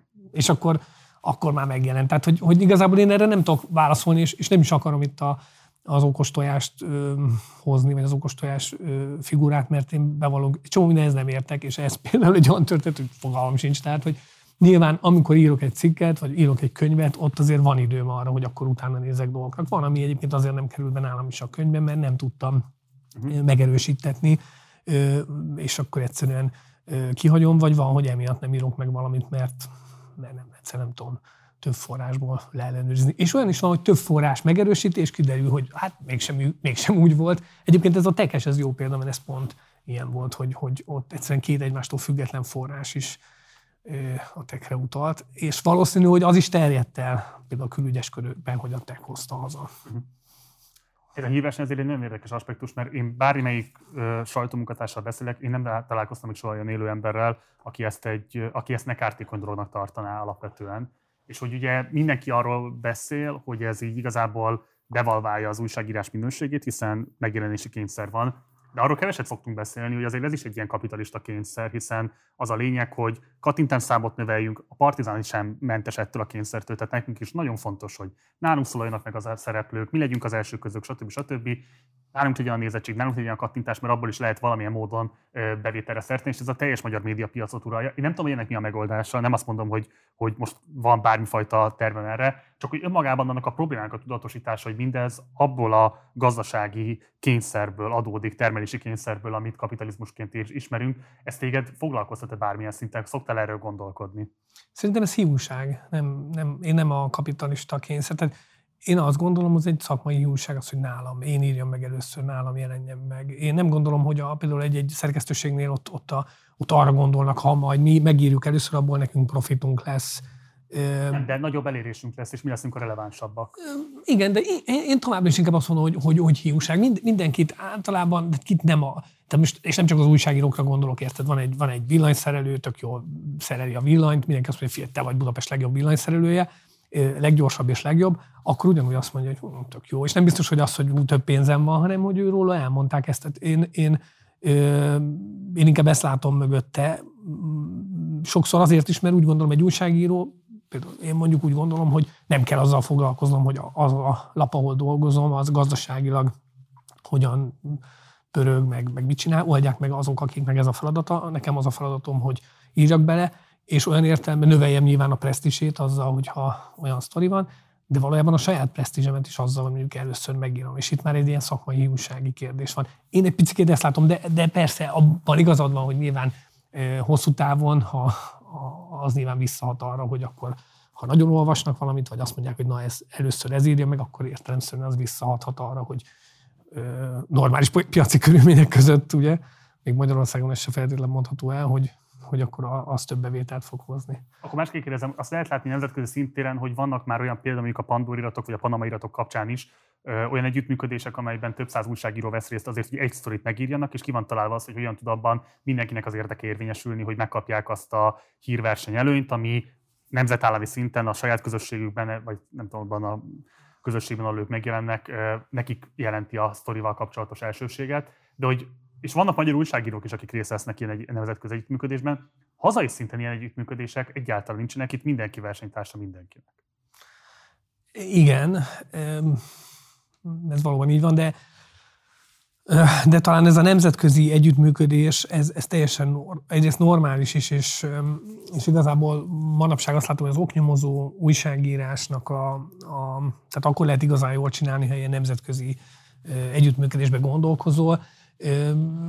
Azért én azt tapasztalom, hogyha mondjuk Magyarországon, mondjuk én dolgozom egy sztorin, és tudom azt, hogy egy kolléga egy másik lapnál járatosabban a témában, és kérek tőle segítséget, ez máskor is előfordult, hogy tőlem kértek mondjuk így segítséget, akkor azért én azt tapasztalom, hogy segítőkészek ilyenkor a, a kollégák egymással, de igen, valóban az azért nem jellemző, hogy, e, e, hogy egy, együtt dolgoznának, bár olyat el tudok képzelni, hogy mondjuk egy nyomtatott lap, egy, egy televízióval, sőt, ilyen, ilyen kooperációk talán vannak is. Igen. De hát nyilvánvaló, hogy mondjuk két portál, amelyiknek azonos a célközönsége, vagy, vagy ugyanazon a piacon versenyez, hát most, most igen...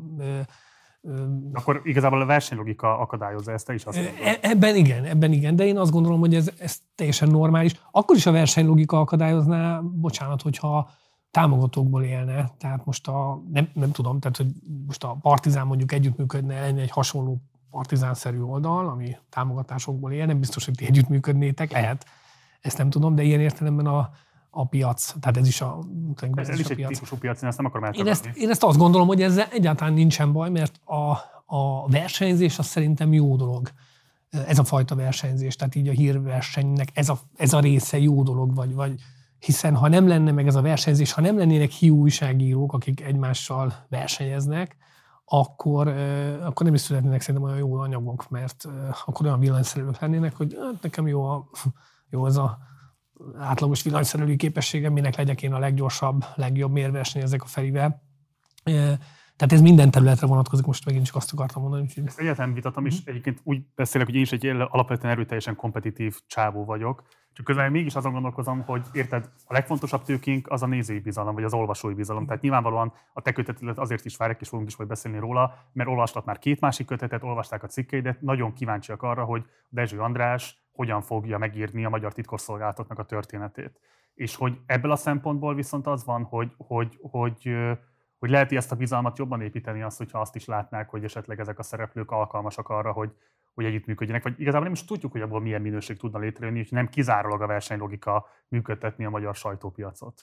Igen, de mond, pont ezt akartam mondani, vagy mondtam is, hogy, hogy alapvetően én azt látom, hogy, hogy együttműködünk sokszor. Tehát, hogy nekem volt már, hogy más szerkesztőségből kértek ki akár a véleményemet egy olyan területről, amire talán jobban ráláttam, vagy telefonszámokat kérnek, ugye, hogy, hogy ki tud ebbe segíteni, kontaktokat. De ez a minimális kollegialitás, nem? Én azt gondolom, hogy a, persze minimális, de, de ezzel is tök sokat lehet segíteni, akár egy telefonszámon is, vagy akár egyébként azzal, hogy mondjuk valaki elmeséli a hátterét valaminek.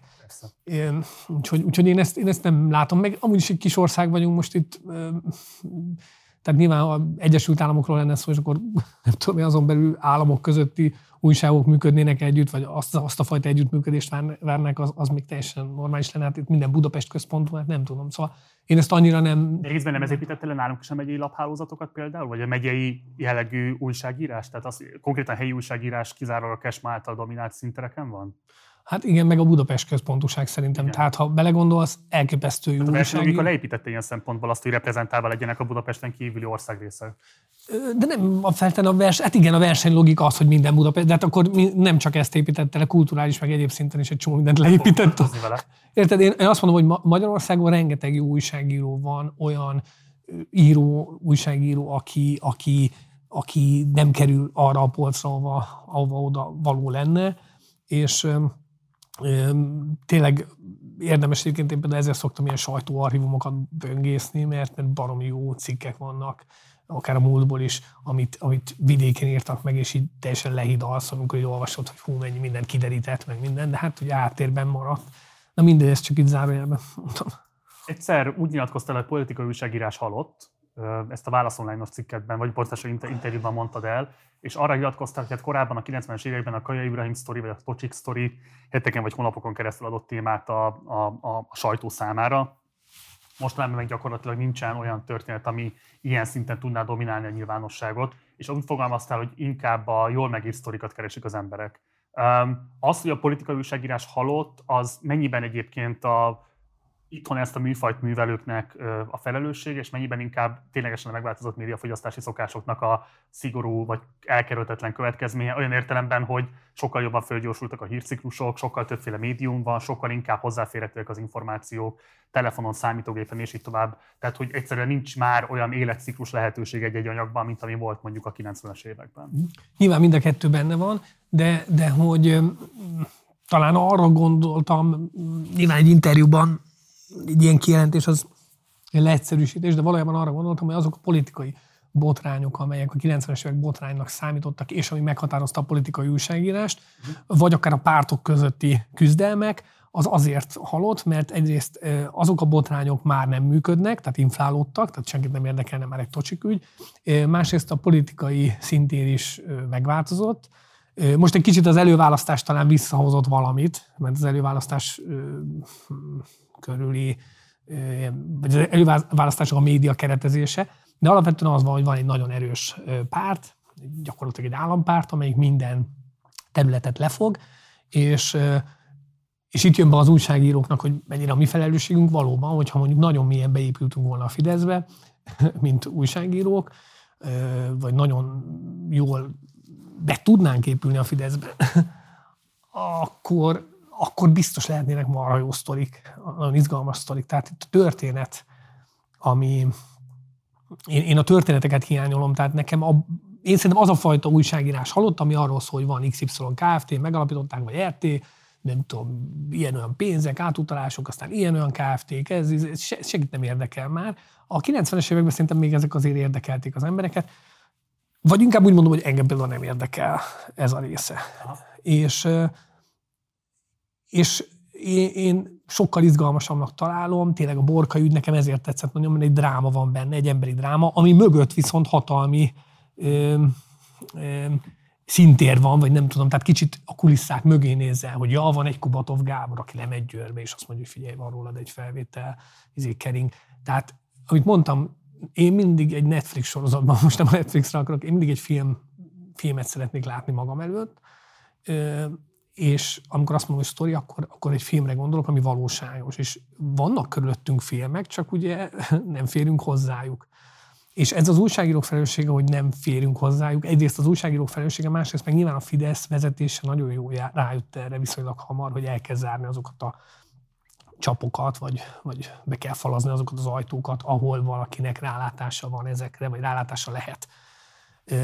Tehát, hogyha egy nagyon szűk kör tud csak bizonyos dolgokról, akkor, akkor nagyon nehéz dolga van az újságírónak, és valójában azoknak van nagyon nehéz dolga, akik forrásokként jelen lennének az újságírók életében. Tehát gondoljuk el, hogy ha csak négy-öt ember tud valamiről, vagy akár tíz, és kiderül egyszer csak, hogy onnan kiszivárgott valami, akkor az körülbelül, tehát egy nagyon rövid időn belül utána be lehet azonosítani a forrást. Igen.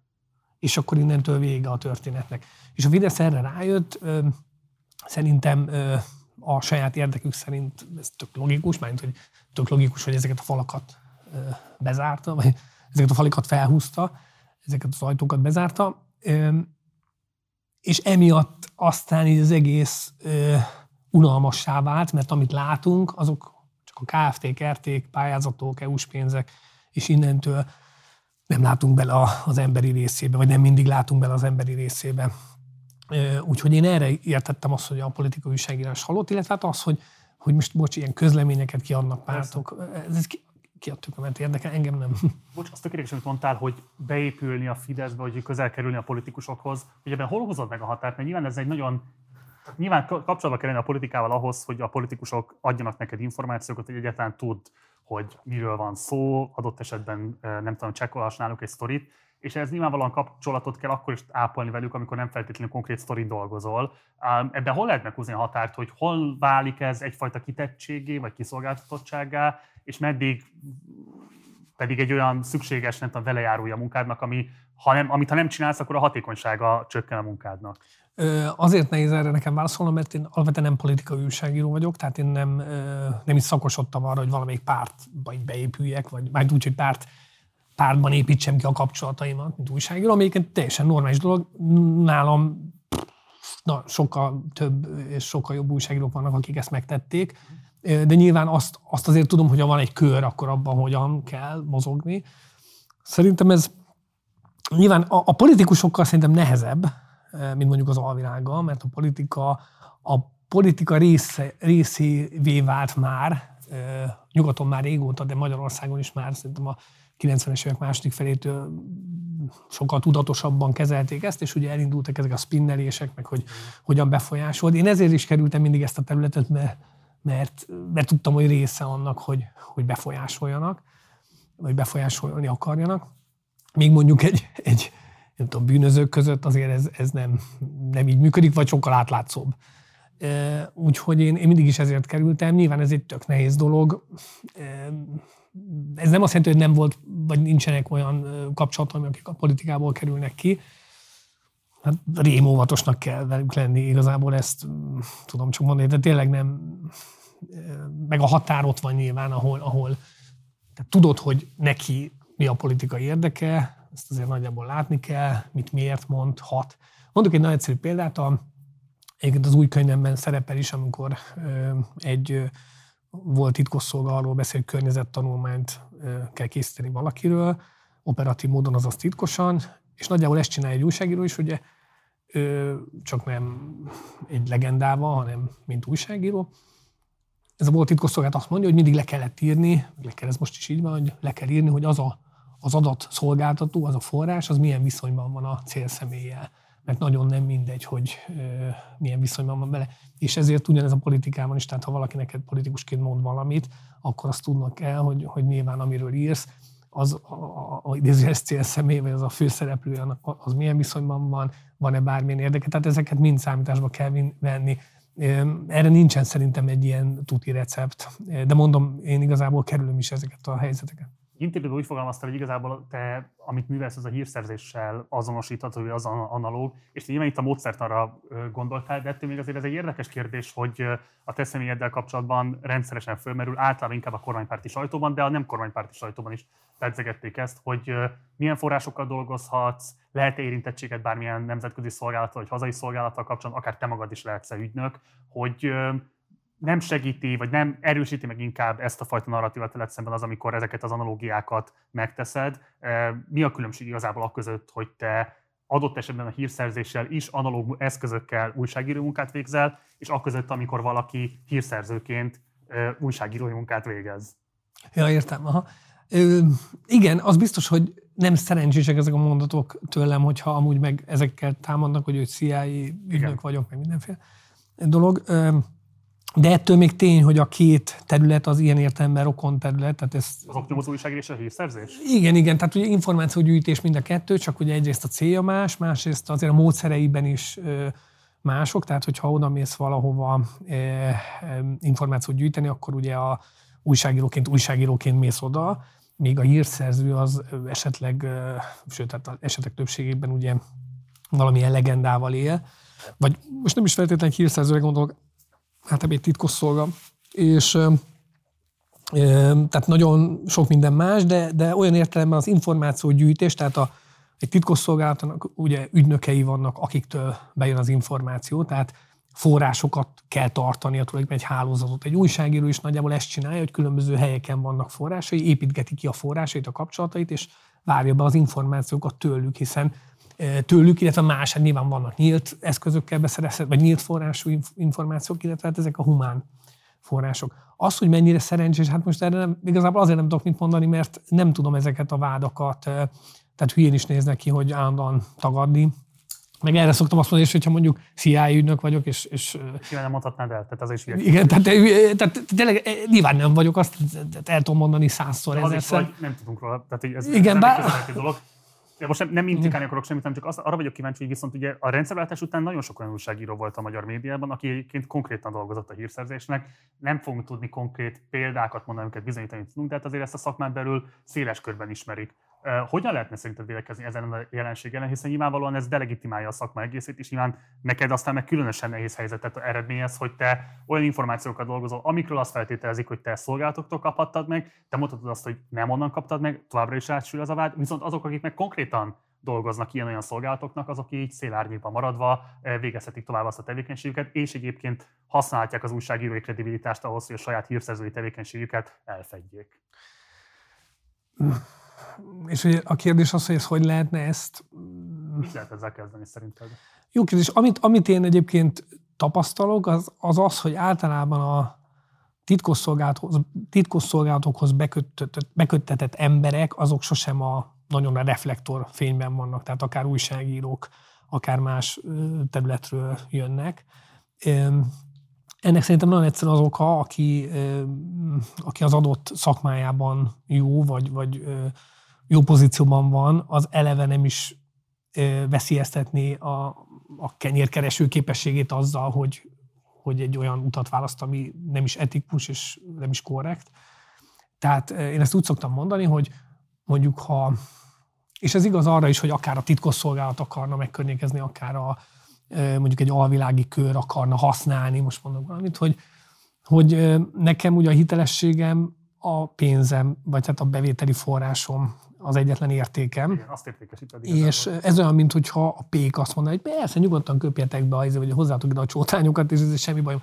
És aki meg mondjuk nem, hát most ilyen értelemben szerintem mondom, tehát aki, aki esetleg nem ezen a polcon van, hanem mondjuk évtizedekig dolgozik, de nem, esetleg nem keres olyan jól, vagy nem, hogy mondjam, nem ér el olyan sikereket, akkor lehet, hogy ő azt mondja, hogy jó, hát ő, ő neki annyira mindegy. Most nem akarom, bocs, tehát nem azt akarom mondani, hogy aki, a, aki úgymond nem befutott újságíró, akkor azt könnyebben megveszik, csak azt mondom, hogy inkább máshogy fogalmazom, azt akarom ezzel mondani, hogy akinek sok a veszíteni valója, az miért kockáztatna.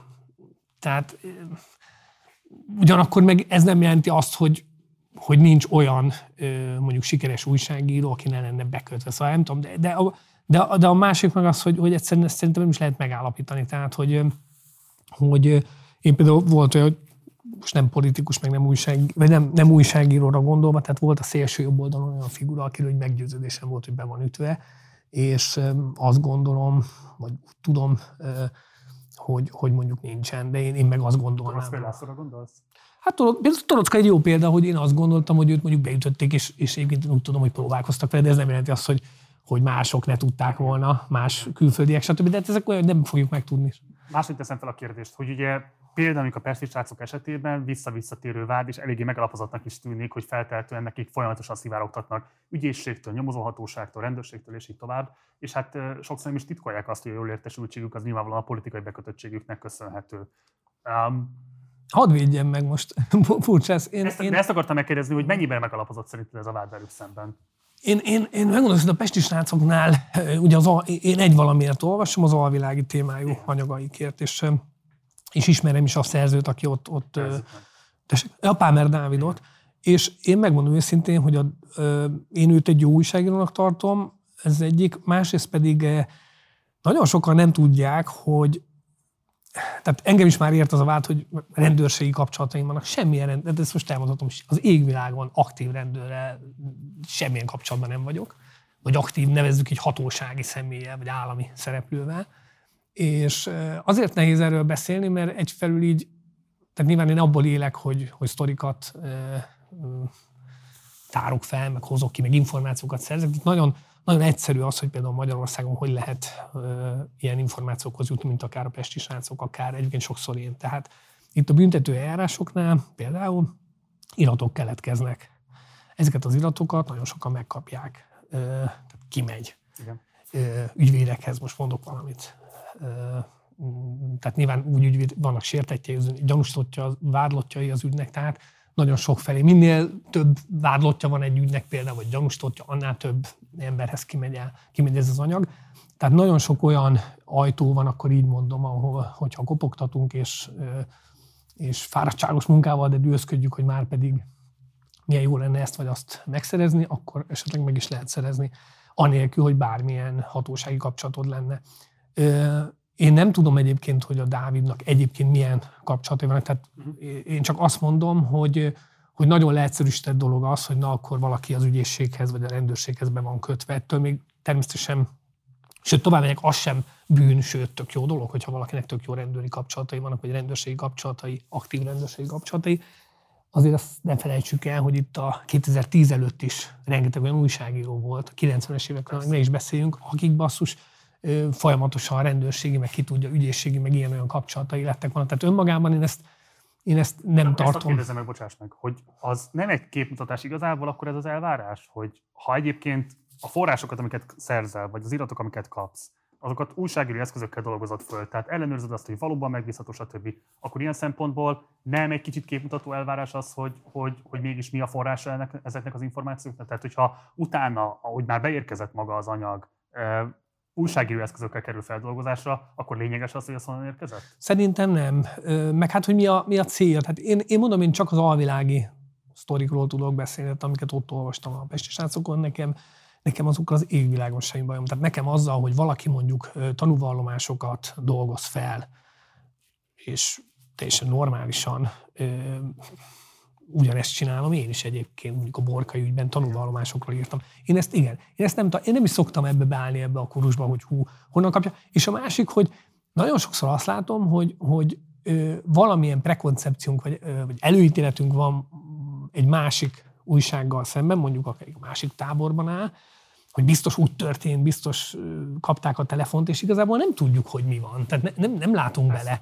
Ö, Lehet, hogy, hogy egy, most mondok már, öncenzúra lehet, vagy, vagy önszorgalom, hogy mondjuk valaki valamit csinál, nem feltétlenül kap egy telefont, ezt nem tudjuk. Én is egy csomószor kapom, nem csak ilyen, nyilván rengeteg kolléga, hogy na biztos pont azért írta meg akkor, mert nem Persze. tudom, jön a választás, mindent, ezeket nem tudjuk. Amíg ezeket az információkat nem tudjuk, addig így ítélni, hogy na akkor azért most, meg, meg így, meg úgy jött le, mert, mert, mert biztos kapta a telefon, meg irányított, meg benne volt a nagy ö, tervben. Szerintem például a Szakács Árpád, azt hiszem, így hívták ezt a srácot, ő is egy jó példa, hogy, hogy ki volt előbb a tyúk vagy a tojás, tehát elkezdte a Szakács a, a gondolatait leírni, és utána azt mondták, hogy nem is olyan hülyeség ez, meg hogy rá vannak, hogy rákapott mindenki. És én simán tudom képzelni, hogy elkezdte írogatni, rákapott a balos sajtó, hogy na ez a központi direktíva, ott meg azt mondták, nem is rossz irány, és akkor csináljuk. Tehát, hogy, hogy én nagyon sokszor látom azt, hogy sokkal esetlenebb az egész magyar közéletpolitika, médiaipar, mint, mint amennyire ilyen ö, mesterinek tűnik, mesterinek tervezetnek tűnik. És mondom, hát, ezt így... nehéz elfogadni az olvasóközönségnek, vagy pedig a paranoia miatt van az, hogy biztos, hogy van valami másodlagos jelentés, és mindenki arra fókuszál sokkal inkább, mint az elsődleges jelentésre.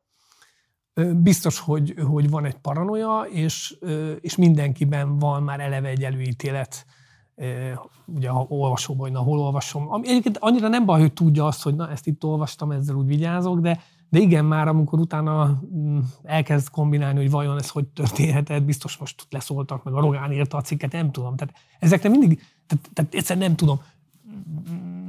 Tehát én csak azt tudom, hogy, ha, hogy nagyon sok, az esetemben is nagyon sok olyan volt, hogy hallottam, hogy na biztos azért írta, hát ez a C I A ügynöközés, vagy ilyen olyan ügynöközés. Tehát, hogy de amikor már az vagy kombinálnak, akkor, akkor ilyenkor nyilván ugyanolyan szolidáris, szolidáris vagyok azzal szemben, aki, akiről ugyanígy kombinálnak, és valójában semmilyen bizonyíték e, nincs. Viszont más, más dolog viszont tökéletesen megmagyarázza azt, hogy honnan juthat olyan iratokhoz hozzá.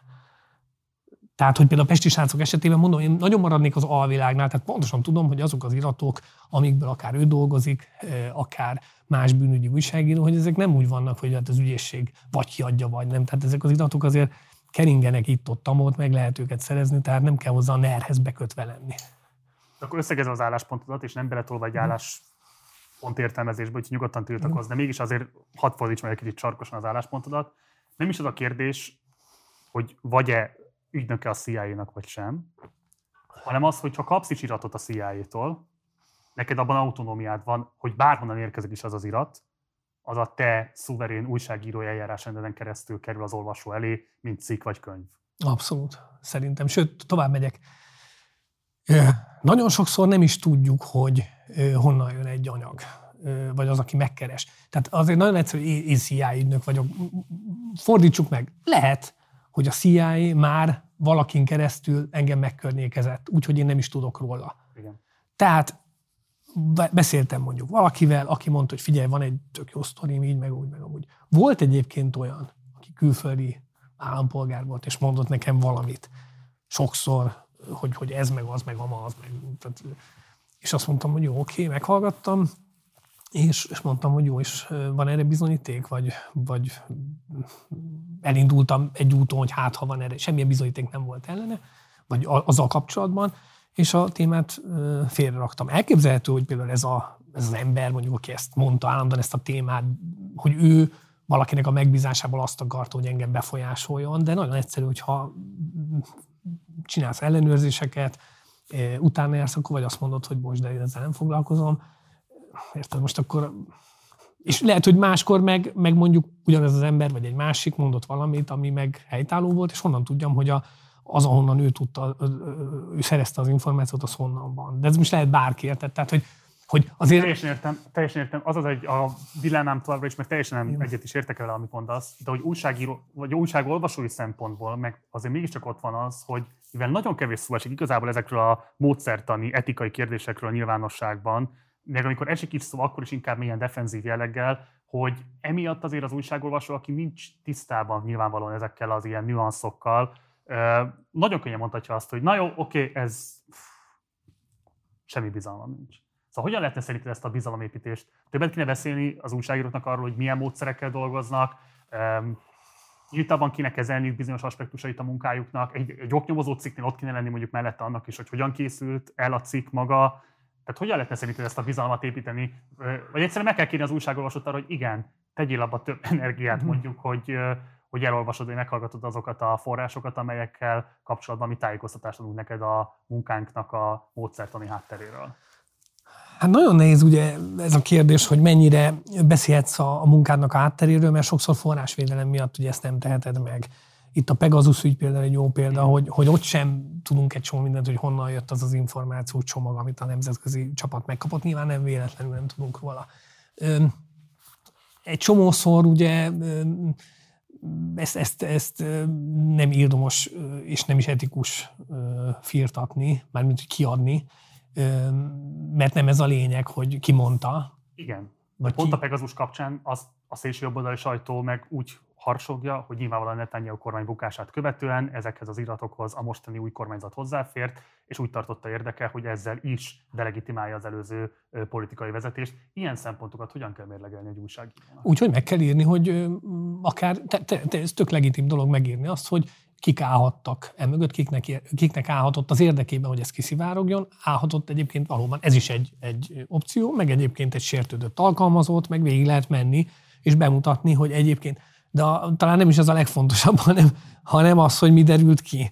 Tehát, hogy, hogy ezek, ezekről lehet beszélni. Én ezt egyáltalán nem ö, tabusítanám, tehát pontosan lehet, lehet a, sőt, tovább megyek a Kovács Béla cikknél, amikor megjelent ugye a Kovács Béla jobbikos, ott az volt, hogy ú, a választásokat akartam biztos, az önkormányzati választásokat befolyásolni.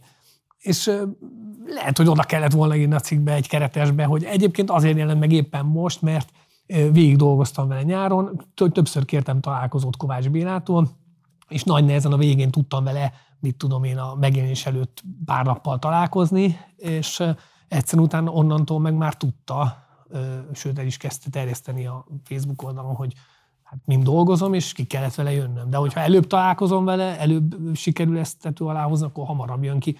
Lehetne ilyen magyarázatokat fűzni, csak hát azért eléggé ilyen bénán néznek ki szerintem minden egy esztiknél. Tehát azért mindent nem lehet így, így nem tudom, megmagyarázni. Ha megkérdezik, akkor el lehet mondani például. De... Ez meg azzal veszéllyel járhat, hogy az információ politikai oldalakhoz kötődik, és érdekek alapján kerül megítélésre, és nem pedig, mint az információ maga. Most például pont a Pegasus kapcsán még egyszer visszatérve ide, hogy ott ugye azért nagyon látványos volt az, hogy az amerikai érintettség mennyire kimaradt. Emiatt megint volt egy ilyen konteó, és ugye ez konteó vagy sem, ez már megint politikai meggyőződés kérdése, hogy ebben lehet, hogy pont az amerikai szolgálatoknak állt érdekükben, hogy konkurensüket, a Pegasus gyártó céget kiiktassák a piacról. Vagy pedig a Pegasus, vagy pontosabban az izraeli államnak volt egy olyan policie, hogy bizonyos országokat kihagynak a megfigyelésekből, bizonyos országok állampolgárait, ami egyébként inkább erről van szó, tehát hogy akkor ezért maradt ki az Egyesült Államok, mert az már túl rizikós lett volna őket megfigyelni, de, de természetesen ez olyan dolog, hogy nem tudjuk a hírek, tehát maguk az újságírók sem tudják sokszor a híreknek a, azt a fajta hátterét, amiről most beszélsz, hogy miért kerül ki. Tehát azért úgy néz ki ez az információs világ, hogy rengeteg információ van, rengeteg, amiről nem tudunk, mondjuk kilencvenkilenc százalékát az információk nem tudjuk, és egy százalék, ami, ami kido, amit kidobódik, ami, amit, amit megtudunk. Tehát mennyi minden nem tudunk például az Orbán rendszerről igazából, a nerről, Orbán Viktorról, a környezetéről, hát nagyon sok minden nem tudunk. És, és... megalapozottan állíthatjuk azt magunkról, hogy mi tájékoztatjuk a közt, amellett, hogy a hiúságunkat versenyeztetjük egymással? Amennyire tudjuk, a képességeinkhez mérten tájékoztatjuk.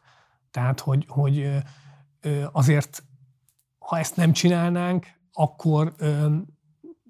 akkor képünk sem lenne arról, hogy, hogy nagyjából mi lehet.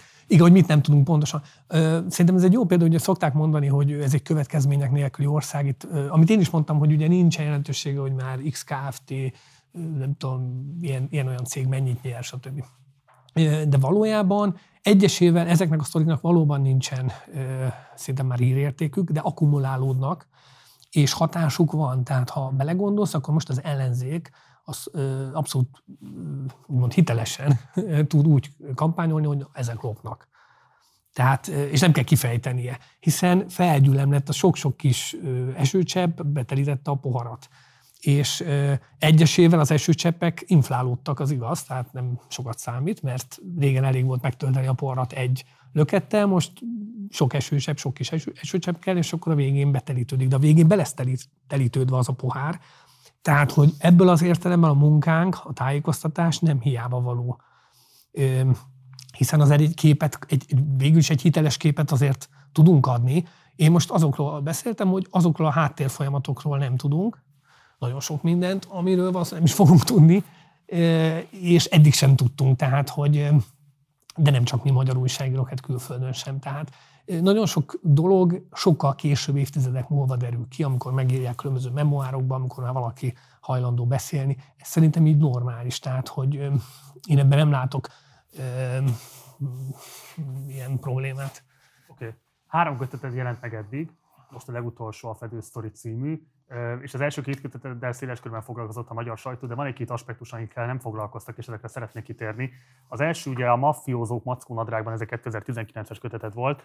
Um, itt megírod azt a sztorit a Los Angeles-i magyar maffia kapcsán, hogy a Guns N' Roses egyik alapítója, Duff McKagan, vagy Kagan, nem tudom, hogy kell ejteni. A lényeg az, hogy ő egy Los Angeles-i üzletében dolgozott a ottani magyar maffiának, és hogy különböző gyanús dolgokat kellett szállítani ide-oda-amoda. Ő hogyan beszélt erről, vagy egyáltalán próbáltad-e megkeresni, hogyan uh, nyilatkozott erről, mik ezek a gyanús dolgok, amiket szállítania kellett? Hát annak idején a, a, a tehát ő, ő a zenész, ő ezt meg is írta a, az emlékiratába, vagy emlékkönyv, és hogy még ezt önéletrajzi könyvében, illetve nyilatkozott is erről talán. Én nem beszéltem vele, de hogy ez, ez egy ilyen kis színes volt egyébként a, ugye a Los Angeles-i magyar maffia kapcsán megemlíteni, de, de stimmel az, amit ő mond. Tehát akkor a Los Angeles-i magyar maffia, ami egy ilyen nagyon érdekes, mert hát kicsit idézőles maffia. Azért használtam a Los Angeles-i magyar maffia kifejezést, mert ezt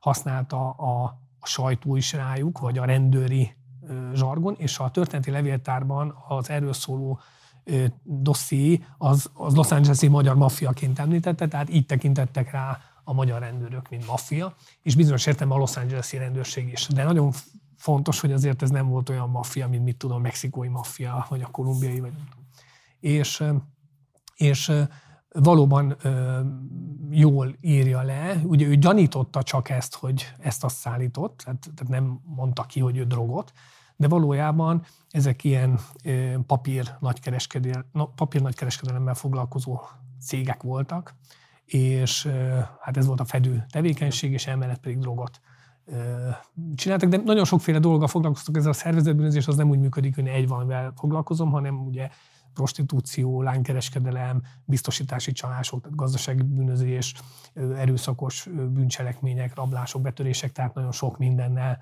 foglalkozik egy, egy szervezett bűnözői kör, idézőben jobb esetben, és, és a Los Angeles-i magyar maffiánál is nagyon sokféle bűn, bűncselekmény látszott. Itt azért is érdekes ez a kérdés, mert a későbbi interjúidban mindig utaltál arra, hogy ez a magyar ö, alvilág és szervezett bűnözés, ez igazából nem tudta kinőni magát, nem tudta kifutni azt a formát Magyarországon a kilencvenes években, amit esetleg kifutatott volna, és ugyanúgy, hogy a magyar rendőrség is ilyen mackónadrágos alapokon maradt meg. Ebből a szempontból érdekel az, hogy amikor az olajcsempészés, az olajbűnözés pontosabban megszületett Magyarországon, ö, azzal kapcsolatban van egy olyan teória, hogy ez igazából nem is feltétlenül egy ilyen magyar történet, hanem ez sokkal inkább az orosz, szerb, délszláv térségben olajcsempészés és fegyvercsempészésen keresztül egy ilyen Magyarországon lecsapódó mellékág volt csak, és hogy ha ez igaz, akkor én azt feltételezném, hogyha erre rá tudott csatlakozni néhány magyar alvilági szereplő és ezeken keresztül különböző csoportok, akkor itt igazából lett volna lehetőség arra, hogy virítsanak egy nagyot és regionálisan is jelentékenyé váljanak. Miért nem tudott ez szerinted bekövetkezni? Nem, mint hogyha ez kívánatos lett volna, csak érdekel, hogy mit rontott el a magyar mafiózó elit a kilencvenes években. Ez valóban így van, tehát hogy az olajozást egy picit szerintem túlértékelik így Magyarországon. Minden korszaknak megvolt a maga slágerbűnözése, vagy, vagy, vagy a nagy okosság, akkor inkább így mondanám. Az olajozás az tényleg amiatt volt, tehát a hetvenes években, hetvenes, nyolcvanas években a betörések voltak ilyenek, amiben nagyon sok pénzt lehetett keresni, ha jó helyre törtek be az emberek, és szervezet volt az egész, tehát milliókat, forintmilliókat, ami akkor ugye nagy pénz volt. Meg lehetett alapozni egzisztenciákat, későbbi egzisztenciákat, például az olajozáshoz szükséges alaptőkét be lehetett szerezni. Az olajozás azért ez egy volumenében egy sokkal nagyobb lóvét pénzt eredményezett, és ami miatt, és tényleg egy lehetőség volt arra, hogy hogy kiépüljön valami nagy volumenű valami, ami miatt nem sikerült, bármilyen furcsa, én, én a széthúzást látom. Tehát, hogy... Furálni álltok itt is. Igen, igen, de viccen kívül. Tehát, hogy, és igazából, a, a, amikor a második könyvet, a Magyar Kólát írtam, akkor, akkor jöttem erre úgy igazára, vagy akkor tudatosult ez bennem, mert akkor sokat beszélgettem erről bűnözőkkel, hogy de miért nem sikerült. Hát akár a kokainkereskedelemben, vagy bármiben, hát azért... Most lehetne akár a számítástechnikai bűnözésben, ami most ugye bárki, bárki megteheti. És hogy, hogy mindig arról panaszkodtak, hogy hát nem, nem. Tehát mindig széthúztak. Akár Kolumbiában voltak, akár Svájcban összevesztek. Tehát míg mondjuk az albánok Svájcban összetartanak, a magyarok összevesztek. Azon... Tehát ott nagyobb a politikai nyomás, nagyobb a szegénység, nagyobb az egymásra utaltság. Mi miatt? Hát valószínűleg van egy ilyen... Van egy, ugye én, én mondjuk az albánokkal nem foglalkoztam ilyen behatóban, de nyilván van egy ilyen e, e, kulturális e, e, oka ennek. E, tehát az, hogy e, például az albánok, amikor Svájcban e, nagyon sok koszovói albán e, került a kilencvenes években Svájcban, és volt egy összetartás köztük e, a háború miatt is, meg egyáltalán, hogy e, e, hogy azért ott volt egy nagyon erős közös ellenség,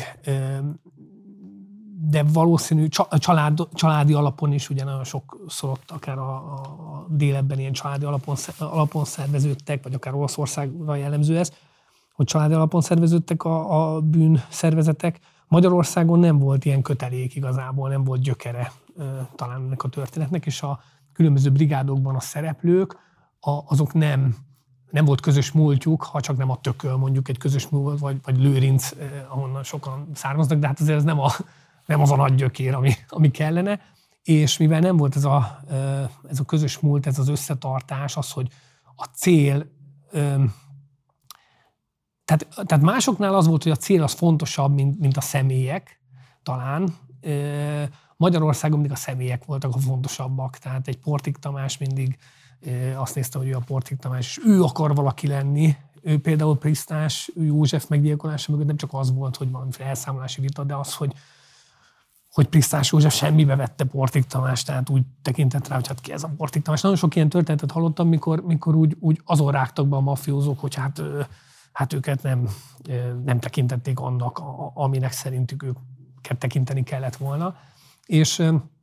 És a cél, mint olyan, az háttérbe szorult, a nagy stratégiai cél. Még ha volt is, pontosan ezek miatt a e, sullonások miatt a másik, hogy szerintem Magyarországon mindig, és az alvilágra jellemző volt, hogy a könnyebbik végét fogják meg a munkának, mint egyébként nagyon sok más területen. Tehát e, hogyan gondolkozott egy bűnöző? Hát én kinővöm magam, mint nagy gangster, úgyhogy a rendőrség segítségével. Tehát, hogy a rendőrségnek segítek, a rendőrség segít nekem, és akkor mind a ketten jól járunk.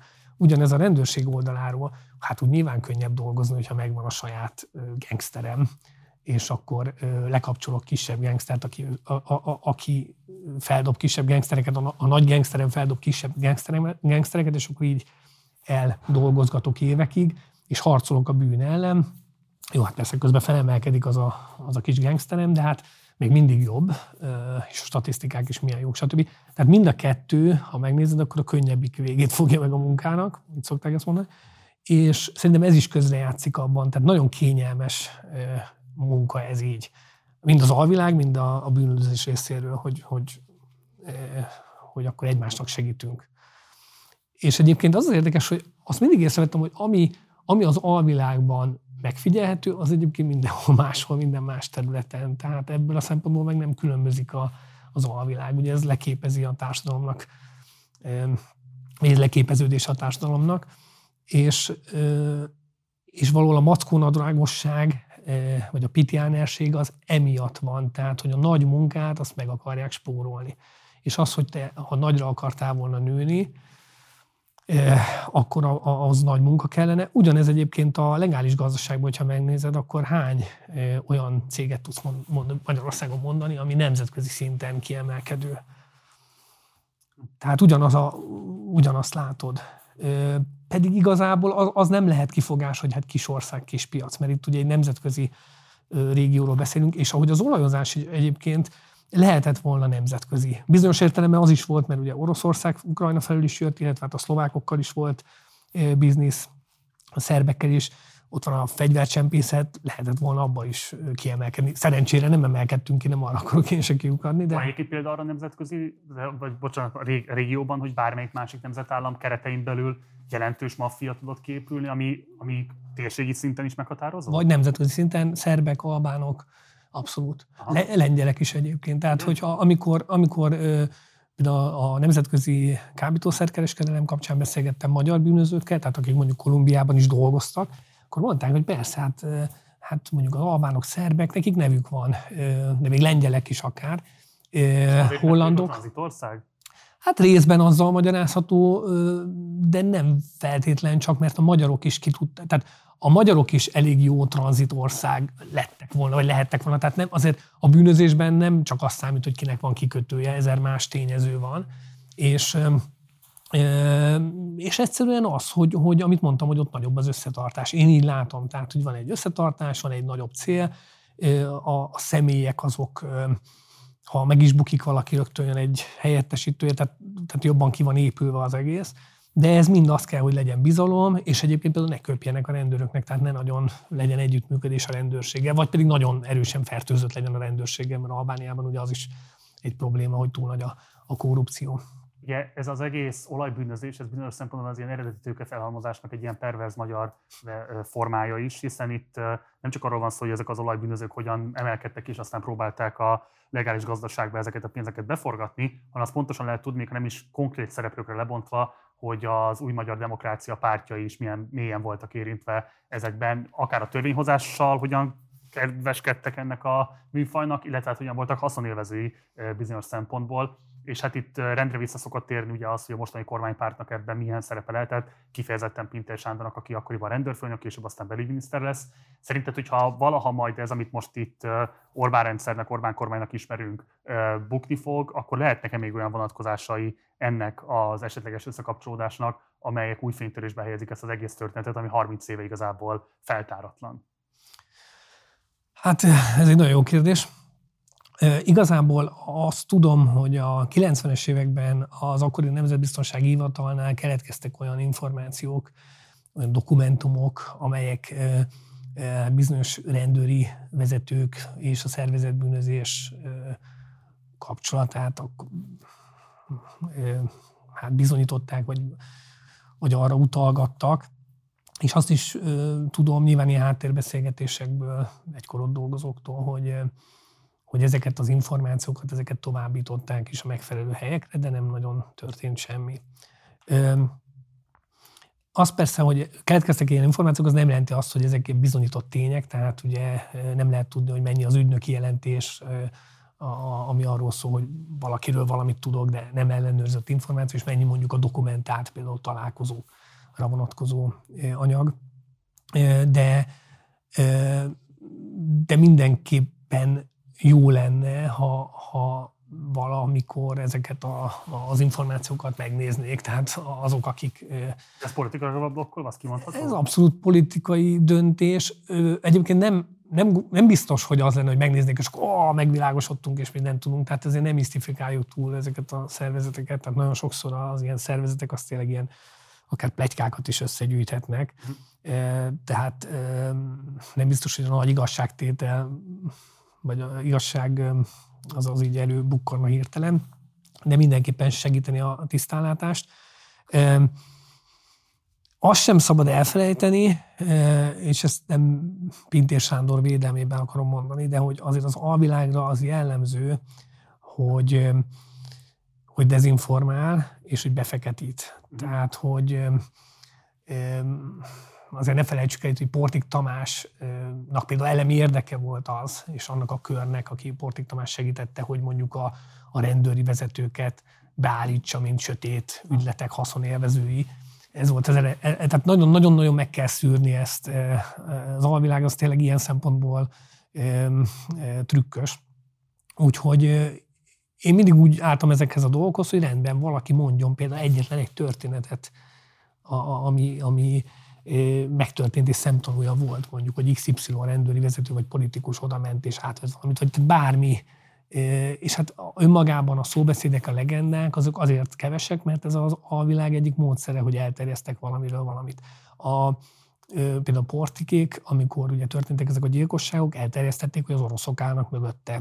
Oroszok ölték meg Prisztást, a Dunasz, mindenki orosz, csak orosz gyilkos, tele volt orosz gyilkossal a város. És mindenki kajálta ezt az információt, az újságírók épp úgy, mint esetleg bizonyos rendőrök. És sokszor az sem igaz, amikor ugye mikor ezek kiderültek, akkor mutogattak, hogy ah, biztos korrupt rendőrök voltak, és azért nem tudták. Miért? Lehet, hogy arról van szó, hogy nagyon ügyesen csinálták a Portikék, és nagyon ügyesen elterjesztették ezt az információt, és nem azért gondolták ezt, meg mondták ezt rendőri vezetők is, akkori rendőri vezetők, hogy hát az oroszok lehettek, mert le voltak fizetve, hanem esetleg ők is elhitték ezt. Tehát én ezekkel nagyon óvatosan bánnék. Itt az egész olajozás szóval részben túl is van misztifikálva szerintem, amikor a politikáról beszélünk, hogy, hogy nekem egyszer például egy, egy tényleg érintett ember, aki a, elég magas szinten volt ebben az olajozásban, egy bűnöző, tehát egy régebben vagyon, ellen, vagyon elleni bűncselekmények miatt ült, már meghalt egyébként. Ő, ő azt mondta, hogy figyelj, nekünk nem volt, Tordjánnal jóba voltunk, de nem amiatt, mert ezért egyszer jóba voltunk vele, de, tehát nem azért, mert, mert mit tudom, benne volt a bizniszben, de amúgy meg nekünk le kellett fizetni a, a vámost, a helyi vámost, a helyi szinten kellett lefizetni mindenkit, hogy jöjjenek a, a vagonok. Mit érdekelt minket a parlament, meg hogy ott, ott mi van. Meg kellett szereznünk a, a vámhalasztott engedélyt, az meg volt az ember, aki ezt intézi. Ők nekik nem kellett közvetlenül a, a vám és pénzügyőrségben belül találkozni azzal, aki ezt elintézte. Meg voltak az ügyvédek, a különböző közvetítő emberek. Tehát, hogy... hogy konkrétan, és ez egy csúcsbűnöző volt, egy ismert olajos bűnöző, és teljesen hihető volt az, ahogy ő előadta, hogy ez hogy működött. Életszerű volt, tehát, hogy, hogy azért mondom, hogy egy kicsit, hogyha így részleteiben nézzük, akkor, és azóta egyébként ki is derült, hogy például ki adta ki a vámhalasztottat. Tehát ezek nagyjából most már így, így mindig azt, azt látom, hogy nagyjából ilyen középvezetői szinten ezek a korrupciós dolgok, ezek így eldőltek. Néha magasabbra értek, de azért azt, azt én erős túlzásnak gondolom, amikor a, a, az van, hogy hát akkor itt a, nem tudom, Horn Gyula itt ült az olaj milliók felett, vagy nem tudom kicsoda, ez szerintem ez baromság. Utalsz rá egy fél mondat erejéig a könyvedben, hogy az orosz és az ukrán maffia elhagyta az országot a kétezres évek elején, de igazából nem fejtett ki, hogy miért. Miért? Hát ennek ö, nyilván több oka volt, de az egyik az ö, az, az, hogy itt kilencvenes évek végén az ef bé i itt tanyát vert, vagy hogy a bázist alakított ki, tehát az ef bé i, hát pontosan a szervezett bűnözés elleni harc miatt. Tehát, ez miért zavart az amerikaiakat? Hát az amerikaiakat például nagyon zavart a Szemjomogijevics, ugye az orosz gangster, egy volt, tehát ő egyébként egy, a Szeva bácsi, akit Magyarországon ilyen keresztapának volt beállítva.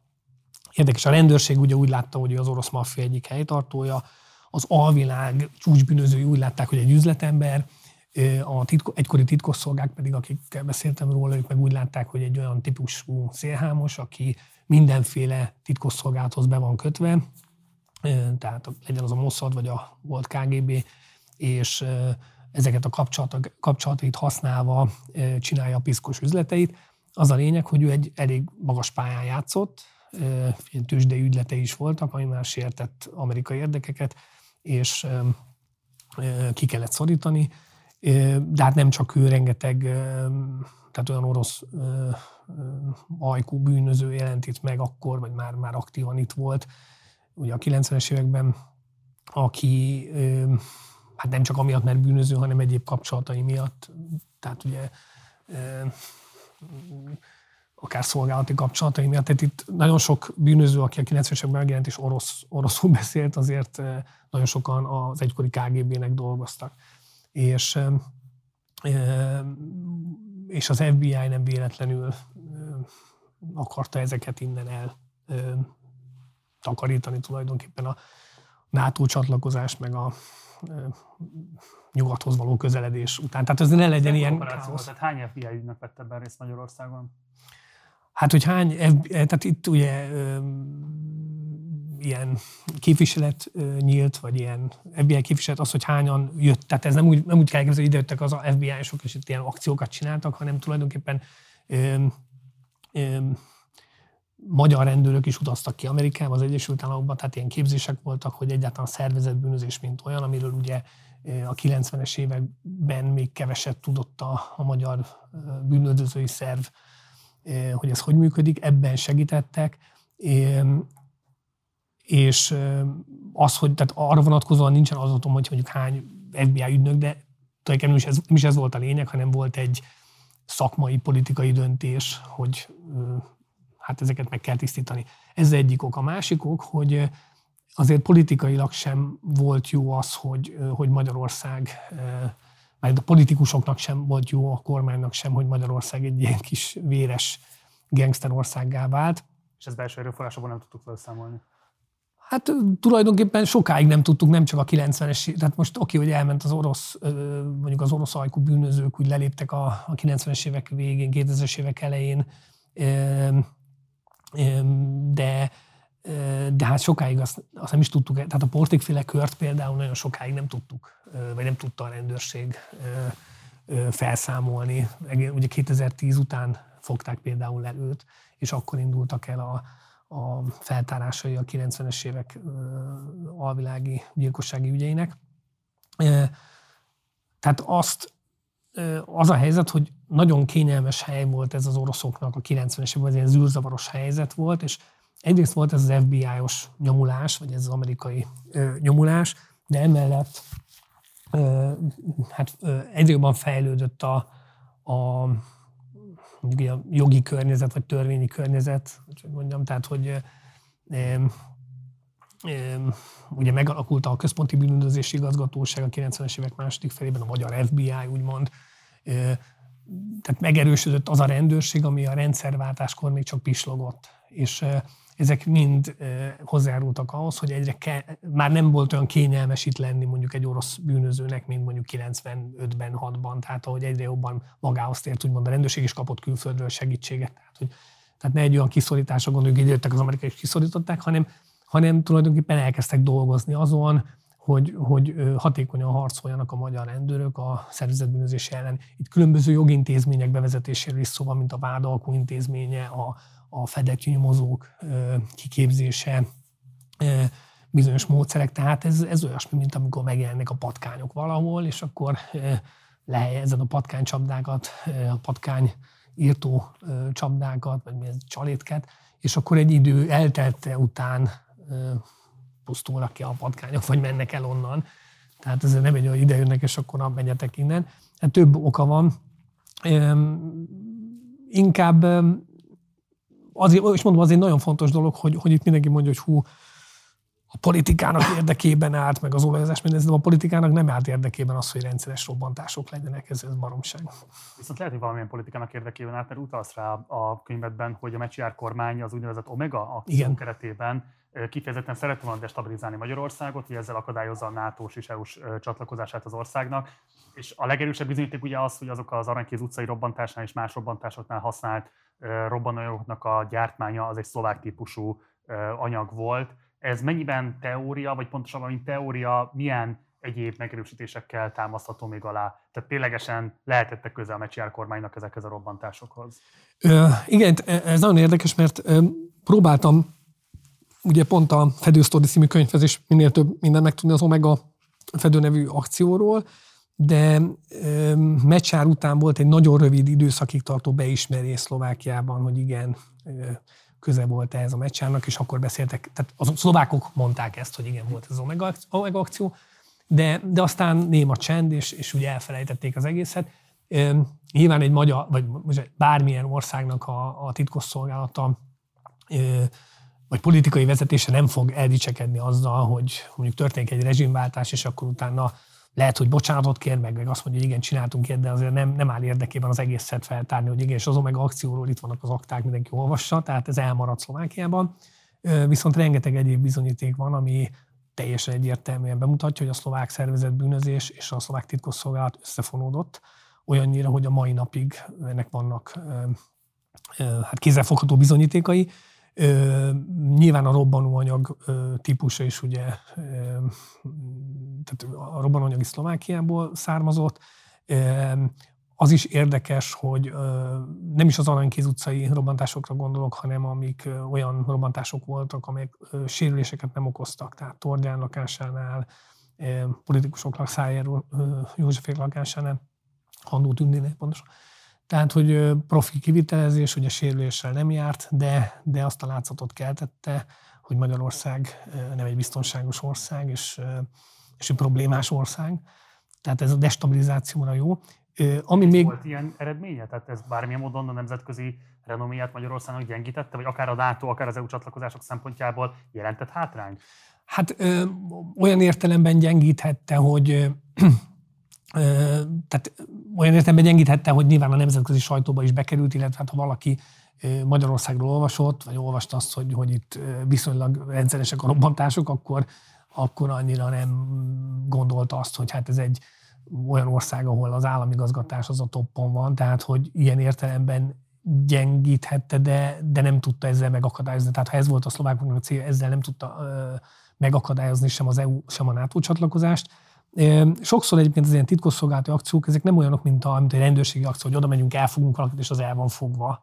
Tehát van egy műveleti cél, hogy mondjuk destabilizáljunk egy országot, de azt nem lehet annak a mértékét így belülni, hogy akkor van egy egytől tízes skála, és akkor még destabilizáljuk tízesre, és akkor az is lesz, hanem lehet, hogy így piszkáljuk, problémás. Ez ugyanaz, mint az orosz befolyásolási műveletek, hogy most igen, van, volt ilyen, de ennek a mértéke, ez is ilyen kicsit ilyen szubjektív, meg hogy akkor valami milyen eredménnyel járt mondjuk egy, nem tudom én, például amikor Paks volt, és tüntettek az orosz nagykövetség előtt Paks mellett, ez nagyon fontos, Paks mellett, ugye jó, jó atom, rossz atom. Igen. Nyilván olyan emberek tüntettek, akik teljesen maguktól jutott ez eszükbe, meg minden, tehát ironikusan mondtam, tehát nyilván az is egy, egy akár úgy, hogy a résztvevők nem is tudtak róla, de nyilván az egy ilyen titkosszolgálati, orosz titkosszolgált is háttérrel működő történet. Na most annak, hogy most ugye az volt az eredménye, hogy bekerült az orosz sajtóba pár fotó azzal, hogy hát Magyarországon orosz pártiak és, és a, a Paks mellett vannak, és egyébként orosz barátok, és lám egy E U ország ezt csinálja. Most ennek milyen hatása van, ugye ezt nem tudod igazán lemérni. Tehát ugyanez a szlovákoknál, hogy most, most akkor ott mit értek el ezzel, ö, nyilván kellemetlenséget okozni tudtak. Ö, másrészt ö, az is még bizonyíték, hogy az azért kiderült egyrészt, hogy a szlovák bűnözők ugye ö, kapcsolatban álltak az orosz titkosszolgált, és az is kiderült, hogy azok a szlovák bűnözők is, akik egyébként Magyarországon követték el bűncselekményeket, alvilági bűncselekményeket, azoknak is volt titkosszolgálati bekötésük. Tehát erre utal az, hogy, hogy, hogy valami közük lehetett az orosz titkos, a, a szlovák titkosszolgálatnak ezekhez a robbantásokhoz. Itt nem csak arra kell gondolni, hogy na, volt egy ilyen megrendelés, és csináljátok fiúk, hanem lehet egy érdekazonosság. Tehát, hogy hát... Fel, akar, fel kell robbantanom valamit, mondja egy szlovák bűnöző Budapesten, valakinek a megbízásából. Segítünk, itt van, okay. Itt ingyen, robbanjon, robbanjon nagyot. Tehát, és, és lehet, hogy az a magyar bűnöző, aki ezt megrendelte, mondjuk az nem is tudja, hogy egyébként a szlovákok, akik beszerezték mondjuk a robbanóanyagot, annak én azt mondták, ezért persze, vigyél, robbantsatok csak nagyot, mert nekünk ez az érdekünk. Tehát ez nem egy, nem egy ilyen, hogy na és akkor, de az eredményt, azt teljesítési igazolást kérek majd volna. Igen. kétezer-húszban jött meg a második kötetet Magyar Kóla címmel, amiről Papszilárd István írt egy nagyon jó recenziót, jelenleg a Mérce szerkesztője volt, akkor jelenleg a Partizán szerkesztője, és van néhány olyan szempont, amire tökre szeretném, hogyha reagálnál. Ő elismerően írt a cikk, vagy a kötetedről, de felvetett három olyan szempontot, amit amit szerintem érdemes lenne kitárgyalni. Az első az az, hogy a kokainnak van nyilvánvalóan egy olyan ö, vonása is, hogy egyébként nekem nagyon meglepett a kötetetben, hogy mindössze huszonhárom millió használója van az, a világban. Ez viszonylag alacsonyak, mik ahhoz képest, hogy micsoda ö, világgazdasági jelentősége van, meg világbűnüldözési vagy világbűnözési jelentősége van, tehát milyen nemzetközi hálózatokat mozgat meg. Szóval ő veti fel azt, hogy a kokainnak ugye van egy olyan szerepe is, hogy rendkívül módon alkalmas arra, hogy a különböző globális pénzmozgásokkal ö, lehessen mosni másfajta pénzeket is, illetve a kokainkereskedelemből származó pénzeket alapvetően azt teszi fel használhatóvá, hogy rendszeresen érintett benne a nemzetközi pénzügyi világ, tehát hogy nagy számban fogadnak be olyan pénzeket, amelyeket ilyen tranzakciókból nyernek a különböző dílerek, és ez részben azért is kell nekik, mert ez olyan uh, fluid, uh, folyamatosan áramló pénz, ami segíti azt, hogy lehessen pörgetni azokat a gazdaságokat, amelyek adott esetben stagnálnak, vagy, vagy segítik olajozni ezeket a különböző piacokat. Erről az aspektusról mit gondolsz? Ez um, egy helytálló, tehát hogy valóban nem uh, fejtettem ki uh, mondjuk ezt a részét nagyon bővebben, azért azt tudni kell, hogy ezeket a könyveket, amiket írok, én ezt a szélesebb nyilvánosságnak szánom, és nagyon sokszor nagyon tudatosan fogok vissza olyan, nem, nem az, hogy tehát, tehát történetekben akarok megmutatni olyan információkat, amelyek amúgy, mit tudom én, tanulmányokban megjelennének, vagy, vagy pénzügyi lapokban. És konkrétan ez, amiről mondjuk beszélsz, ez ennek van Magyarországon is egy története, tehát amikor magyar szereplők érintettek benne, írom is a könyvemben, ez egy folyamatban lévő büntetőügy egyébként, amikor négy év alatt tizennyolc milliárd forintnyi eurót, ami mind kokain pénz, mostak tisztára magyarok.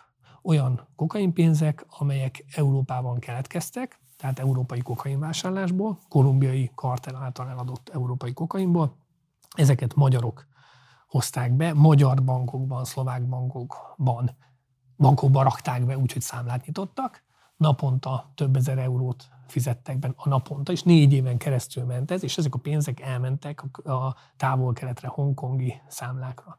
Ö, és ezeket a srácokat elfogták, lányokat, akik ebben így részt vettek, de nem tudta a rendőrség kideríteni. Hozzáteszem, az ef bé i is, gyakorlatilag az ef bé i végezte a nyomozásnak egy jelentős részét, hogy ezzel a tizennyolc milliárd forinttal, ami nyilván egy ellenőrző pénz a, a nagy európai kokainkereskedelemben is, hogy ez hova ment, és kihez ment, és mi lett a végcél.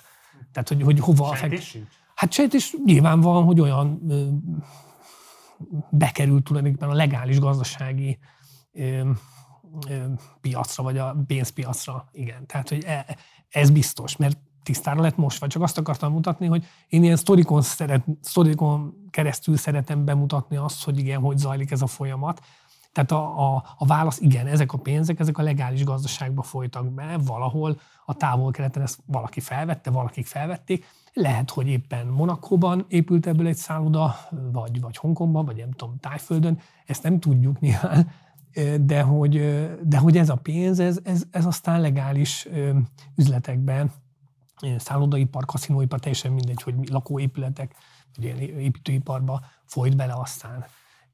És, és azért nem, tehát én azért próbáltam ilyen sztorin keresztül bemutatni, mert szerintem sokkal érdekesebb az, hogy persze van ez a világ, és ugye arról is szól a könyv, hogy a nemzetközi kokain térképen, vagy kokain piacon hol van Magyarország, és hol vannak ma magyarok. És ebben a történetben az volt az érdekes, hogy tizennyolc milliárd forint négy év alatt, és amit kaptak ezért a szállításért, hogy készpénzben zacskókba hozták ezt a pár százezer eurót alkalmanként, és mit kaptak érte hetven ezer forintot mondjuk egy-egy ilyen útért. Tehát, tehát tizennyolc milliárd forintból mondjuk a magyar főszervező mondjuk kapott száz milliós tételben, mondjuk száz millió forintot, ami elenyésző pénz, viszont nagyon fontos része volt, hiszen magyar és szlovákiai magyar bankokon keresztül ment ez a pénz át, tehát apró pénzért tett, tettek magyarok, és a magyar bankok szívességet, tulajdonképpen nagyon idézőjelben szívességet ennek a, ennek a körnek, amiről most beszélünk. És nem tudhatod, hogyha elmész mondjuk Nyugat-Európába, bemész egy étterembe vagy egy szállodába, hogy na, vajon az a tizennyolc milliárd forint? Igen, igen. És, és nyilván Európában, Nyugat-Európában, de egyébként a távol-keleten is nagyon sok olyan ö, üzlet van, ami, ami, ami szervezett bűnözésből származik, vagy szervezett bűnözés bizniszeiből származik, például a kokain bizniszből, igen. Tehát ez, ezek, ezek ilyen, igazából ez is olyan, hogy olyan természetes, mint hogy a csapból víz folyik, ahogy mondtam, de hogy, de hogy számomra ez volt az érdekes, hogy igen, és ebben a magyarok, és a végén lebuknak, és kik buknak le? A magyarok buknak le. És nem az, a, aki felveszi a tizennyolc milliárd forintot a végén. Sőt, tovább megyek, aki beköpte őket, ő vádalkut kötött az Egyesült Államokban. Tehát, és ugyan, ugyanaz a történet, a kis halak. Nem tudod. Egy másik fontos szempont, amit föl, amire ír az István, a Szilárd, hogy úgy fogalmaz, hogy a kokain azon kevés árucikkek egyike, amitől elsősorban nem a legfejlettebb országok nagyvállalatai, hanem a helyi szervezett bűnözőkből álló oligarchia gazdagodik, ők lehetnek a tápláléklánc csúcsán. Ez és nem a fogyasztó igény jelenti az elsődleges okot, ami miatt folyamatosan újjászületik ez az ágazat a világ legnagyobb katonai hatalmának ökle alatt is, ugye itt az, az u es á-t mondják. Ez az aspektus szerinted, vagy erről mit gondolsz? Hát én, én azt gondolom, hogy azért nem... Tehát az, hogy ki, ki profitál, ebből alapvetően bűnözők profitálnak, tehát hogy csúcsbűnözők, most a csúcsbűnöző alatt mindig azt értem, aki, vagy akinél ugye kikötött ez a tizennyolc milliárd forint, ami ugye átment Magyarországon. Tehát én, én azért nem... Hadd mondjam másként, bocs, tehát nekem ez úgy tűnik, hogy a kokainkereskedelem az nem egy olyan klasszikus ágazat, ahol van egy csúcs, nem tudom, termelőszektor, és ahogy megyünk lefele, egyre kevesebb jut mindenkinek, aki a lánc végén van, hanem inkább egy ilyen U alakzatú dolog, tehát van a termelő tulajdonos oligarchia, akik ezt csinálják, utána jönnek a közvetítők, stb. stb. stb. Viszont a legvégén, amikor bekerül a globális nagyvállalatok pénzügyi szektoráiba, akkor ott megint a csúcson fölözik le a legtöbbet belőle. Ez mennyiben helyes megállapítás szerinted? Hát ez, ez persze, ez, ez olyan, olyan dolog, hogy az, aki Tehát azért, aki ezt lefölözi a végén, az, az intézi tulajdonképpen az egészet. Tehát ő neki a termelővel ö, le kell dílelni azt, hogy ő eladja neki olcsón, ö, és ö, nyilván akkor keres nagyon sok pénzt, hogyha nagyon olcsón tudja beszerezni a nagyon nagy mennyiségű kokaint.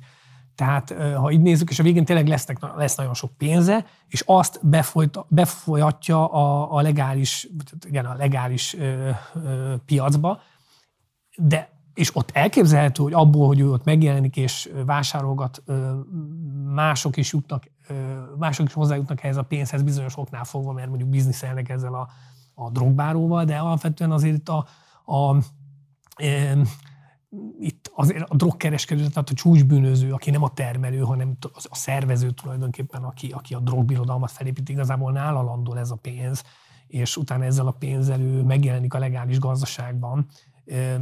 Itt, itt igazából azok nyerészkednek rajta, ugye, ahogy beszéltük, azok a, a, az intézmények, idézőjeles intézmények, amelyek a, a pénzmosást segítik. Igen. Tehát ilyen értelemben befolyik persze ez az illegális pénz a legális gazdaságba, de, de ez nem jelenti azt, hogy a legális gazdasági szereplők, akik egyébként, mit tudom, ilyen szállodaipari tulajdonosok eleve, ők... ennek úgy a haszonélvezői, hát maximum úgy a haszonélvező, hogy van egy jó partnerük, aki, akinek mondjuk van pénze, és egyébként amikor nekik például nincsen pénzük, akkor ő tud adni, hogy figyelj, fektess be. Tehát ilyenről például Magyarországon is több ilyen esetről hallottam, amikor a kokainkereskedő jelenik meg befektetőként mindenféle bizniszbe, de egyébként már eleve nem legális bizniszbe, tehát hallottam olyanról, hogy aranyos biznisz, aranyozásos biznisz, mikor ilyen arany, aranyal begyűjtik az aranyat, elviszik Bécsbe, ott eladják, és ugye ez fel kell vásárolni tört aranyat nagy mennyiségben, ehhez pénz kell, és akkor megjelenik a befektető. Ugye alvilági figurák csinálják eleve ezt a bizniszt, de a befektető, aki megjelenik, ő, ő neki van sok biznisze, van a kábítószerkereskedelem is, és akkor beadja a pénzt. Ez például konkrétan ez az ember, akiről beszélek, tehát aki beadta a pénzt, ő jelenleg szökésben van már tíz éve. Tehát ő például tudott exitálni, úgymond időben, de hogy tehát így, így bizonyos legális szereplők is lehetnek haszonélvezői ennek a kokainkereskedelemnek, de igazából itt a nagy pénz ugye az, aki, aki, aki az egészet megszervezi, aki megtalálja a termelőt, aki olcsón tud a termelőtől venni nagy mennyiségben, és azt el tudja intézni, hogy ez a szállítmány ez eljöjjön, leadják, stb. Arról az ellenmondásról mit gondolsz, hogy részben ugye egy olyan kábítószerről beszélünk, ami rendkívül módon addiktív és nagyon súlyos károkat okoz, és a világviszonylatban is egy ilyen nagyon ö, súlyos konfliktusoknak a forrása, ö, de közben meg azt lehet látni, hogy ahol termelik, ott részben ö, a helyi oligarchia nagyon okosan forgatja vissza a közszolgáltatások fejlesztésébe ezeket a pénzeket egyrésztről. Másrésztről meg ugye arról van szó, hogy a különböző egyenlőtlenségek miatt a kokaint ugye helyben dolgozzák föl, tehát sokkal jobban megéri egyébként termelni, mint mondjuk banánt például, mert hogy náluk marad az a hazonos, ami a feldolgozásból származik. Itt mennyire jellemzi képmutatás szerinted akár mondjuk az Egyesült Államokat, amikor a drog elleni bűnözés felszámolása kapcsán kizárólag az ilyen terjesztő hálózatokra fókuszál, és arra nem, hogy például mondjuk milyen gazdasági kényszerek eredményezik azt, hogy egyébként kokain termeszteni sokkal jobb Kolumbiában, mint a már említett banánt. Hát gyakorlatilag megválaszoltad, tehát igen, ez, ez nyilván egy, egy képmutatás. Öm, öm, sőt, tovább megyek tulajdonképpen a... azt nem is tudom, ki fogalmazta meg, de hogy, hogy igazából nem is működne a világgazdaság kokain nélkül. Tehát, hogy a eleve már az képmutatás, hogy nagyon sokan, akik döntenek ebben a kérdésben, azok maguk is aktív kokain használók. Én szerintem, hogy ha, ha, ha mondjuk így egy csapással meg lehetne állítani a kokain bizniszt, akkor itt nagyon sok üzletbe is dőlne. Mármint, hogy nem amiatt, mert nem lenne pénz, lehet, hogy amiatt is, de amiatt, mert nem lenne energia azt a bizniszt vinni. Tehát a, azt akarom csak mondani, hogy, hogy azért itt a politikai, gazdasági elit, de, de mondjuk nem, nem feltétlenül olyan elit, akár a közép szinten mondjuk Európában, tehát brókerek, nagy szereplői a, a legális piacnak, akik intézik ezt a dolgot, ők ugyanúgy szívnak. Tehát minél ugye több pénze van valakinek, annál inkább hozzáférhet, és ez tipikusan olyan drog, ami ami nagyon élessé teszi az embert e, e, adott esetben, tehát hogy, hogy jobban tud tőle dolgozni. Tehát tényleg azt gondolom, hogy azon kívül, hogy álszentség, ami, ami zajlik ebben a küzdelemben, e, én nem tudom elképzelni, hogy a politika és a gazdaság tudna működni kokain nélkül, és azt halálkomban mondom, tehát egyszerűen e, e, nagyon sok szereplő kiesne Magyarországon is. Akkor sok könyv sztori van még ebben, azt mondod. Hát ebben még biztos van, igen. Ezt is fel foglalkozni szerinted? Szerintem már nem. Ugye, ugye amit, amit akartam ezzel kapcsolatban, azt, azt megírtam, meg mindig olyan típus vagyok, hogy valami, és ne, az nem jelenti azt, hogy teljességet, sőt, sok mindent lehetett volna még írni, meg sok mindenki is maradt, de hogy, hogy valamire így fókuszálok, aztán utána másra megy a fókusz, és akkor már, már nem annyira motivál, hogy új, új, újabban foglalkozom, vagy frissítsem. Fedősztori az új könyvednek a címe, és hát nagyon adja magát a kérdés, hogy igazából mi a te fedősztorid? A, a könyvvel? A címen sokat gondolkoztunk, hogy mi legyen, és végül is azért maradt ez a, ez a címe, mert nagyjából ez a ugye különböző történeteket tartalmaz, de talán a, a legtöbb közös ezekben a történetek, vagy a leginkább közös ezekben a történetekben, hogy egyrészt, hogy a titkosszolgálatokról szólnak, és hogy általában az ilyen műveletekben mindig van egy legenda, vagy egy fedősztori, ez lett a, a címe. Úgyhogy nekem ez a könyv, ez nem fedősztori. A fedősztori az, az benne talán, hogy, hogy, hogy már nem akartam mondani, igen. Mert ugye a kérdés az volt, mi az én fedősztorim, hát nekem ugye nincs fedősztorim, de hogy próbáltam megindulni, vagy mire vonatkozott ez. Másként teszem a kérdést. A Válaszolnának adott interjútban jött elő, igen, ez a kérdés, hogy volt ez az elhíresült eset, amit több újság is, ja, megírt Magyarországon arra vonatkozóan, hogy volt egy újságíró, akit titkosszolgálati eszközökkel megfigyeltek, és hát gyakorlatilag meg is zsaroltak. Ott elég élesen szembesített ezzel a kérdéssel Stumpf András, hogy te lennél ez az újságíró, akkor azt válaszoltad, hogy sem megerősíteni, sem cáfolni nem, nem szerető, vagy nem tudod. Ugyanakkor volt egy másik interjút, amit egy tévének adtál, amelyben a kitiltási botrány kapcsán beszélsz egy amerikai kapcsolatról, aki megkeresett téged, és ami neked számos kellemetlenséget okozott. Azt szeretném kérni, hogy nézzük meg, hogy hogyan nyilatkoztál abban az interjúban erről a kérdésről, és aztán beszéljünk erről. Volt egy amerikai forrásom, mondjuk így diplomáciai forrás, akit felkerestem a kitiltási botrány után pár hónappal. Nekem egyébként volt egy-két kellemetlenségem amiatt, hogy ezzel az emberrel találkoztam párszor, de ez egy egészen más történet már. Ez milyen jellegű kellemetlenség? Nemzetbiztonsági. A, a magyar hatóságok, igen, igen, elkezdtek kérdezősködni? Igen, hát elég konkrétan volt egy problémám ebből, igen, igen, igen. Nevezzük úgy, hogy nagyon sokan, vagy mondjuk úgy fogalmaznék, hogy ne nagyon sértsek itt ilyen mindenféle, tehát a saját forrás védelmem szempontjából, tehát igen, nagyon sokan érdeklődtek és kíváncsiak lettek volna, hogy ez az amerikai diplomata mit akar, tőlem mit akar, illetve milyen hírigénye van. Nem tudom, ez mennyire érthető. Tehát érthető. Azt gondolták, hogy ennek az embernek nagyobb a szerepe, mint, mint amikor egyébként valójában volt. A kitiltási ügyben? A kitiltási ügyben, ügyben és azon kívül, tehát más magyar ügyekben. Uh-huh. Ő nyilván, ahogy én beszélgettem vele, az teljesen az újságíró etikán belül maradt. Tehát azért, azért fogalmazok így, mert itt nyilván azt akarták bizonyos szereplői a magyar hatóságoknak, hogy esetleg itt rá, rám lehessen húzni, vagy rá, hogy itt valaki kémkedik, vagy, vagy, vagy ilyesmi. Amit itt elmondasz, az alapján lehet azért arra következteni, hogy akkor lehet, hogy te vagy ez a személy, aki a válaszolányos interjúban is előkerült. Igen, itt nagyon, így visszanézve, nagyon viccesen fogalmaz, vagy próbálok így fogalmazni.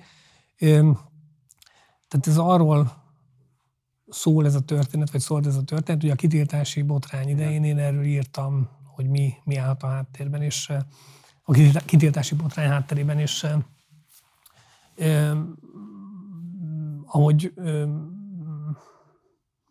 most próbálok úgy fogalmazni, tehát igen, én vagyok az az újságíró, hogy ez a, ez a kérdés, tehát aki, aki aki irán nagyon érdeklődtek, hogy milyen forrásokkal dolgozik. Tehát akkor, bocs, akkor most megerősíted mégis ezt.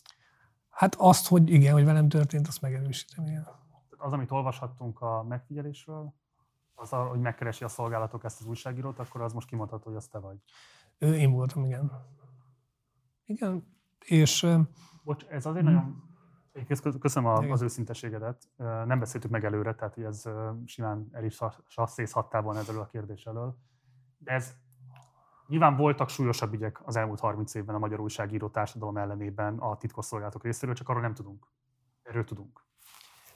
Um, és ez egy példátlan történet. Nekem egyébként az egyik első nagy interjú, amit csináltam, azt Molnár Zsolttal csináltam, em es zé pé budapesti elnök, és egyébként a Nemzetbiztonsági Bizottságnak talán elnöke is volt már akkoriban, és én hosszan csuklóztattam ezzel kapcsolatban, hogy hogy az Istenben nem tudott ennél többet tenni a Nemzetbiztonsági, Szolgál... a Nemzetbiztonsági Bizottság azért, hogy egy újságírót ilyen helyzetbe lehet hozni a szolgálatok által, és tette szét a két kezét.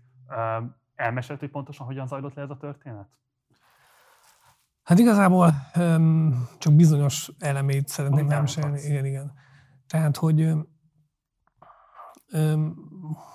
hogy valóban ez a kitiltási ügy környéke után történt, tehát én írtam sokat a kitiltási, vagy nem sokat, írtam egy cikket, vagy kettőt a kitiltási botrány kapcsán, és valóban ugye voltak, vannak forrásaim, és kétezer-tizenöt telén hát úgymond találkoztam akaratomon kívül, tehát ö, ö, leszólítottak az utcán a szolgálat emberei, és mondták, hogy beszélni szeretnének velem a biztonságomat érintő kérdésről, és akkor tulajdonképpen onnantól ö, nem tudom elmesélni, hogy mit mondtak, és igazából nincs is nagyon nagy jelentősége, mert az, amit mondtak, az nyilván egy fedő sztori, tehát egy, egy legenda. Megzsaroltak valamivel, azt el lehet mondani? Ez azért, azért nem mondanám ezt így ki, vagy nem, nem így beszélnék el, mert tulajdonképpen egy, egy fedősztori hangzott el, ami, ami, amit lehet úgy is értelmezni, hogy egyfajta jelzés, jelzés vagy, egy, vagy egy, egy nyomásgyakorlás akár lehetne. Az a lényeg, ami, ami szerintem nagyon fontos ebben a történetben, hogy azért nem tudom egyébként, és nem is akarom elmondani a a fedősztorit, tehát ami, ami ott előadtak, mert mielőtt ugye elmondták, azt alá kellett írnom egy papírt, hogy ami elhangzik, azt, azt nem mondhatom tovább. Tehát, hogy, de nincs is jelentősége, mert nyilvánvaló, hogy, hogy az, az egy történet volt, ami, amit kitaláltak arra, hogy, hogy valami, valamit elérjenek vele. Ezt a... akartak elérni konkrétan? Igazából ezt sem tudom, ugyanis olyan értelemben nem tudom, hogy, hogy nyilván van sejtésem. Tehát itt a, nyilván a forrásokra voltak kíváncsi, hogy azok az anyagok, amiből, azok a, részben azok az anyagok, amiből, tehát amiket mondjuk megszerzek, vagy, vagy dolgozom belőle, ezek, ezek honnan jöhetnek, azok az információk, stb. Tehát, hogy volt egy ilyen, egy ilyen szándékuk szerintem, de ugye itt nagyon fontos dolog, hogy amikor hangsúlyozom, hogy fedőtörténet, hogy valójában nem tudom, hogy mi, mire futott volna ki. Az biztos, hogy mivel itt ilyen vörös, tehát nem lehet, ugye forrás nem ad ki az ember, és nem innentől kezdve, ugye ez, ez eldöntött dolog volt, hogy innentől kezdve nincs kommunikáció. Tehát, tehát valójában nem tudom, hogy mi, mi, ez, mi volt ez az egész, ez az igazság. Tehát, hogy, hogy én ugye nem voltam jelen, meg én is lehettem volna jelen a Nemzetbiztonsági Bizottsági ülésem, és, és nem tudom, hogy ott mi hangzott el, vagy, vagy mibe keveredtem, amiről esetleg nem tudok. De, de egy dolgot tudok, hogy soha semmilyen, tehát ahogy ebben az interjúban is fogalmaztam, tehát, tehát, tehát például nem, nem kaptam, és akkor így mondom, nem kaptam semmilyen információt, vagy nem adtam semmilyen információt, ami, ami, ami, ami kimeríteni akár a kémkedés, vagy bármi. Tehát végeztem a munkámat. Valami ilyesmire utaltak mégis. É, igazából azért nem tudom, hogy mi, mi lehetett valójában emögött, mert amikor ez úgymond kiderült, akkor a belügyminisztérium az, az kiadott valamiféle olyan közleményt, hogy hát úgy is kémkedhet az ember, hogy akaratán kívül, vagy valami is volt a szöveg, hogy, hogy, hogy, hogy valamit elmond, vagy valami. Tehát e, igazából bárki lehetett volna ez az újságíró, e, hiszen az az ember, mondjuk akiről itt beszéltem, ugye egy amerikai diplomatáról, ő másokkal is találkozott, tudom jól, tehát nem volt ez, és itt ne ilyen titkos találkozókkal gondoljunk, vagy valami, tehát kávéházakban beszélgettünk kb. Ugye nagyjából ennyit érdemes tudni erről a helyzetről. Tehát, hogy igazság szerint erre mehetett ki a játék, hogy gondolom én, hogy, hogy a forrásokat megtudják, illetve hát nyilván erre voltak utalások, csak azért, Azért fogalmazok én óvatosan, mert, mert tényleg nem tudom, hogy mi, mi van a háttérben. Mert általában egy, egy műveletnél, hogyha van egy művelet, akkor ugye az érintett az nem tudja, hogy mi van mögötte. Hiszen csak olyan információkat kap, ami hát vagy hazugság, vagy fedősztori, vagy, vagy elferdített történet. És egy dolog biztos, hogy a munkámmal volt kapcsolatban, vagy munkával állt kapcsolatban. Amiért engem nyilván dühített az az, hogy bocs, de én nem vagyok kém, nyilván, hogyha vagy ilyesmi, tehát, hogy nyilván, ha erre lett volna bármilyen bizonyítékuk, vagy bármi, akkor, akkor értelemszerűen nem ez történik, hanem, hanem egészen más művelet. De jól értem, az attitűdük az egy ilyen érted aggódunk, nem ellenet haragszunk jellegű pozitív zsarolás, hogy segíthessünk neked, hogy elkerüld a nagyobb bajt típusú attitűdből jött? Pontosan, ez a elkerüld a nagyobb bajt, segítünk, igen, de akkor, akkor működj együtt, vagy szóval kb. Ilyen, akkor segíts, akkor segíts. Akkor, ez milyen akkor... példa nélküli egyébként szerinted a magyar ö, sajtóval szemben? Én azért, azért nem tudom, és, és igazából egy csomó, ugye eltelt azóta már egy csomó é, é, idő, és e, nyilván az első időszakban e, engem ez mérhetetlenül zavart, vagy, vagy sok. Már traumatizált? Hát engem igen, igen, igen. De, de hogy jöttél ki belőle? Azt meg lehet kérdezni? Alapvetően jól jöttem ki belőle. Tehát hosszú távon jól jöttem ki belőle. Ö, ö, nyilván olyan értelemben Akkor, akkor olyan máshogy éltem meg, tehát akkor ugye egy ilyen teljes káosz volt. Ez most mindegy, hogy nyilván egy magánéleti dologban dologban nem. És következményi voltak a magánéletedre? Ö, igen, azt lehet mondani, de egyébként pozitívan alakultak a dolgok. Már tulajdonképpen így kellett lennie, tehát ez, nem, ez így rendben volt. Nyilván az, ami ugye régen történt, tehát az a fajta düh, az azért idővel ugye csillapodik, vagy nem tudom. És e, amit akkor érez mondjuk az ember. És a másik az, hogy én ezt nem, nyilván nem is, egyrészt van olyan része, amit nem, nem is mondhatok el, egyébként szerintem lényegtelen, mondom, mert egy ilyen fedősztori. A, a, a másik része pedig az, hogy, hogy nem akartam ezzel sosem, e, nyilván ezt a saját kis közegembe, vagy barátaimmal beszéltem erről, de, de, de én nem akartam ezt igazán sosem úgymond kiteregetni, és pontosan amiatt, mert nem tudom, hogy mi a franc volt ez, úgy, úgy valójában. Tehát, hogy ez egy tippem, akkor inkább így mondom, hogy egy tippem ez, hogy ez a, ez a kitiltás üggyel kapcsolatos lehetett. Erre voltak olyan jelek, hogy ez emiatt történt. És ilyen értelemben nagyon hasonló a, a Pegasus ügynek a, a mostani történeteire, tehát arra, hogy itt igazából nem is az újságírók, hanem az újságírók kapcsolatai, akik, amelyek fontosak. Te telefonodat bevizsgálták? Én nem vizsgáltam, tehát nem, nem intéztem ezt el. Úgy vagyok vele, hogy gyakorlatilag készténynek veszem, hogy, hogy, hogy, hogy nem az, hogy most éppen lehallgatnak, hanem hogy ez megtörténhet bármikor velem. Hát nyilván olyan témákkal is foglalkozom. Felteszed, hogy valószínűleg érintettje voltál amúgy is ennek. Nem tudom, tényleg nem tudom, de lehet, hogy nem. Ugye azt mondod, hogy nem akarod, tehát nincs szükséged ennek a bizonyosságára. Így van, így van, igen. Tehát, hogy nem mindegy, számomra mindegy, tehát, hogy nem, nem, nem, nem tudom. Nyugodtan is a kérdést, és biztos, hogy ez egyfajta konyhapszichologizálás a részemről, úgyhogy nyugodtan mondd azt, hogy back off, de hogy azt ugye lehet tudni rólad, hogy te egy szigeten élsz. Vagy hogy hát elköltöztél egy szigetre. Én azért ebből azt föltételezném, hogy ez egyfajta válaszod is arra a helyzetre, hogy egy ilyen ö, szituációba kényszerítettek a szolgálatok? Ö, inkább azt mondanám, hogy, hogy sokat tanultam a, a, mondjuk a, a régi esetből, és az biztos, hogy, ö, hogy mind forrásvédelem, mind egyéb szempontjából, tehát én nagyon ö, óvatos lettem. Használsz okos telefont? Használok, de tehát inkább úgy mondom, hogy, hogy az igazán fontos dolgokban biztos, hogy nem eh, hagyományos módon eh, gyűjtöm az információkat. Vezetékes bedobáló szai készülék? Mármint tudod, ilyen víz alatt. Igen.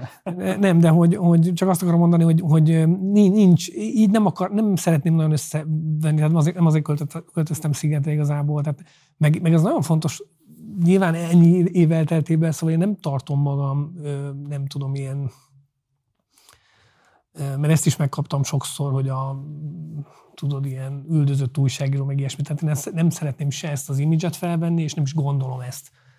Tehát én azt gondolom, hogy a mi szakmánk, az, az igen, talán ez a jó válasz erre, hogy sajnos ez a velejárója ennek a szakmának. Nem csak Magyarországon, azt mondod? Én azt gondolom, hogy nem csak Magyarországon. Magyarországon biztos most már. Nyilván például a jó barátom, ugye Panyi Szabi, aki, akiről kiderült, hogy ugye megfigyelték. Sajnos ilyen ez a szakma, tehát, hogy, hogy, hogy ez ezzel jár, de ezt meg ezt tulajdonképpen beárasztam, vagy hogy mondjam, így, így belőttem. És kicsit olyas, úgy tudnám, hogy valahol azért is örülök, hogy volt egy ilyen afférom, mert hogy túl voltam a vagy amikor megverik jól az embert, aztán már túl van rajta, és akkor már úgy van, hogy utána már erősebb lesz. Tehát, hogy, hogy én ebből a szempontból erősebben jöttem ki ebből a történetből. Tehát én azért nem, nem is nagyon. Azt megkérdezem, hogy miért döntöttél úgy, hogy most megerősíted ezt a történetet, mikor korábban ezt kifejezetten eltartottad magadtól? Hát öm, annyira... Nem tudom, egyrészt, egyrészt így tudja a sajton belül, ezt így azért már tudták, másrészt meg nem, nem, nem tudom, és nem, nem tudok válaszolni. Nyilván tudtam, hogy esetleg felmerül ez a kérdés. Én azt gondolom, hogy azért nem sértek talán titkot ezzel, hogy ezt elmondtam, mert mint hogy ez nem államtitok, hogy, hogy valóban ez történt. Aztán mondom, hogy mi hangzott el, az teljesen mindegy, mert, mert fedő történet volt. Köszönöm még egyszer a bizalmat. Gerő László ügyéről írsz a kötetetből, róla beszéltünk már a beszélgetési korábbi pontján, és úgy hivatkozol rá, hogy ő az egyetlen olyan ember, akivel kapcsolatban a titkosszolgálatok bizonyított módon elkövethettek emberrablást. Igen. Ez hogy történt pontosan, és mi az ő személyének a jelentősége? Hát ez ugye a, ez, a, ez a történet, ez, ez Bécsben játszódott hatvanas években, és egy magyar titkosszolgálat által beszervezett ügynök, ügynököt kellett elrabolni, mert együttműködött külföldi titkosszolgálattal, és tulajdonképpen ez egyébként nem egy, tehát ez nem az én sztorim, csak azért akarom mondani, a könyvemben szerepel, mint, mint példa, de ezzel azért foglalkoztak történészek is, és azért rendkívül ez a történet, mert ugye ma már jellemző, vagy ma ismét jellemző, hogy például az orosz titkosszolgálat, vagy akár a fehér orosz titkosszolgálat rabol el embereket, öl meg embereket külföldön, Nyugat-Európában. Ez nem volt jellemző a magyar titkosszolgálatra, a hidegháború idején, és ez volt az egyik olyan eset, egyetlen olyan eset, ami, amiről tudunk, és ami, ami bizonyítottan megtörtént. És amiatt is érdekes, mert ez az ember, aki ugye ezt a gyanú szerint elkövette, most már nem élő. Ő később a hetvenes években a bé em vé magyarországi kép, első magyarországi képviselőjének a képviseletét vezette. Tehát azért mélyen benne volt a gazdasági elitben, vagy a gazdasági elit tagja volt. Úgyhogy, úgyhogy ezért, számomra ezért volt érdekes az a történet, hogy, hogy van egy ilyen sötét múltja, és nyilván emiatt azért úgy érezhette, hogy ő nagyon komoly szolgálatot tett a magyar államnak, és azért neki járnak dolgok.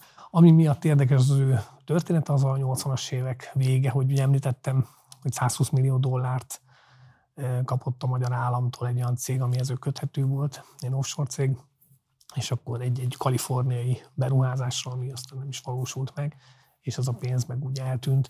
Tehát, hogy igazából ez egy a... politika oldal az szerintem inkább bekötve? Hát nyilván annak, hát ugye a rendszerváltás után már nem volt igazából tényező, de hát nyilván előtte ugye a, a kommunista párthoz. De igazából inkább azt mondom, hogy a titkosszolgálathoz, tehát amelyik ugye a belügyhöz, akkor így mondom. Írsz arról is, hogy a neonáci szervezetek kiemelt érdeklődési középpontjában álltak a szolgálatoknak, és van egy ilyen félig meddig vicces történet is arról, hogy hogyan szabotálnak el például egy úgynevezett fehér karácsony ünnepet, illetve hogy hogyan próbálnak ilyen villanyszerelő cégen keresztül mindenféle szabotás műveleteket megvalósítani. A te megítélésed szerint a neonáci szervezetekkel szemben érdeklődés az mennyiben tényleges, nem tudom én, közrendvédelmi szempontok szerint történik? Tehát jelentettek-e olyan veszélyt, ami miatt ténylegesen indokolt volt ez a fajta megfigyelési apparátusnak a mozgósítása, vagy ez azért inkább egy politikailag motivált megfigyelés volt a részükről? Ugye azért Magyarországon a neonáci széna a kilencvenes években, bár mit voltak a skinhead mozgalom, Egerben is voltak fontos sejtjeik, de azért talán nem volt olyan országos szerveződés, ami ténylegesen azt lehetett gondolni, hogy az államrend megdöntésére irányuló cselekményre alkalmas. Tehát ezért is kérdezem azt, hogy mit gondolsz erről a kérdésről? Ugye itt az, hogy mi a veszélyes, meg mi nem, az, azt azért lehet eldönteni, mert lehet, hogy mondjuk Györkös István időskora, időskorára már úgy gondolják, hogy egy veszélytelen figura, aztán amikor kimegy hozzá néhány rendőr, akkor megöli az egyiket. Tehát azért ez egy nagyon necces kérdés, hogy most ki a veszélyes, ki a nem. Most kell-e országos kiterjedtségnek lenni egy csoportnak, hogy veszélyes legyen? Alapvetően az a különbség a titkosszolgálat meg a rendőrség között, hogy a rendőrség ugye bűncselekmények után megy és deríti fel, hogy ki követte el azt.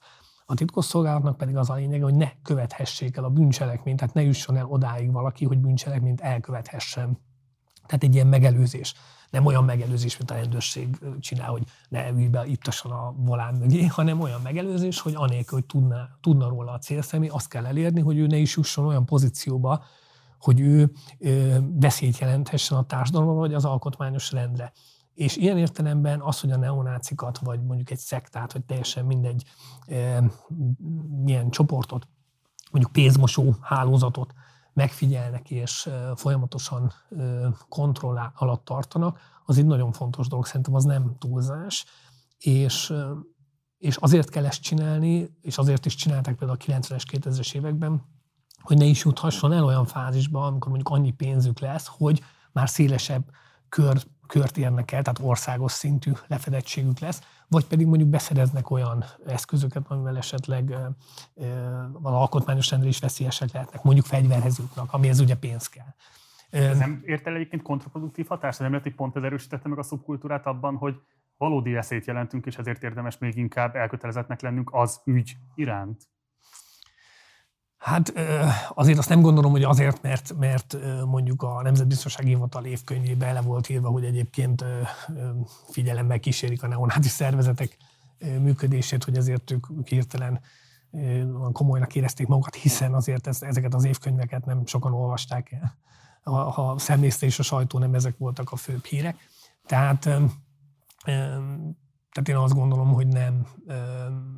Ez, ez, ez nem, ez, ez ugye láthatatlanul zajlik normális esetben az ő megfigyelésük, vagy az ő, ő fúrásuk, így mond.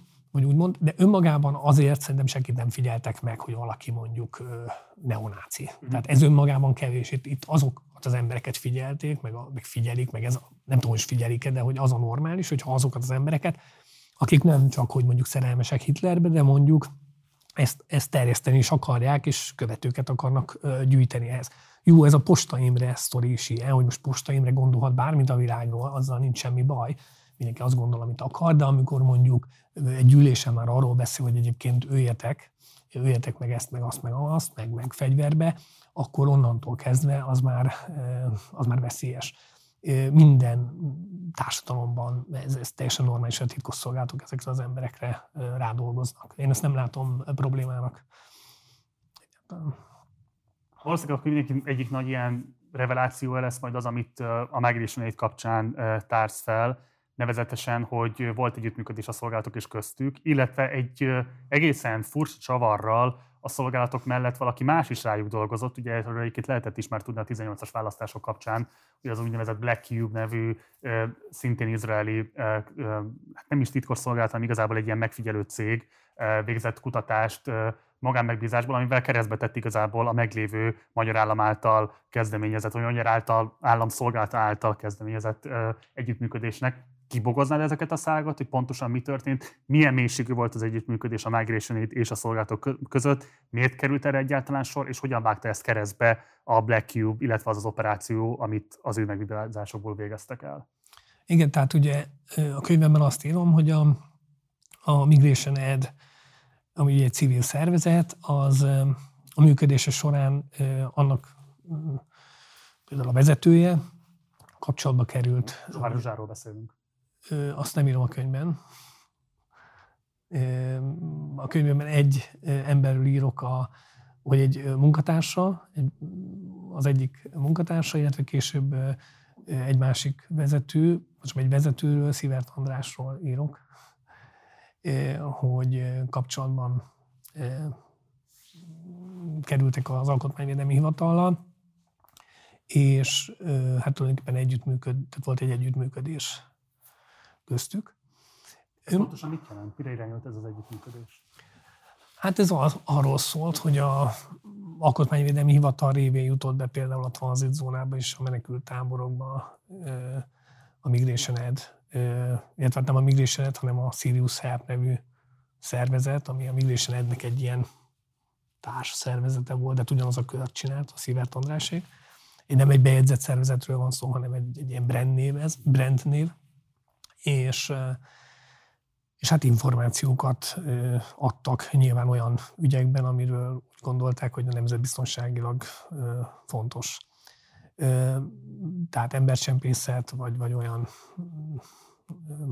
jelenségek, ami, ami, ami, ami a nemzetbiztonsági területre vonatkozhat. Ami miatt ez érdekes, hogy, hogy ugye egyszer csak még a választások előtt megjelent Baljár Zsoltnak egy írása, ami elvileg egy cikksorozat lett volna, egy hosszabb cikksorozat arról, ami le akarta leplezni, hogy a civil szervezetek, a sorosista, tehát a kormány által sorosistának nevezett civil szervezetek egy ilyen nemzetközi hálózat részei, és,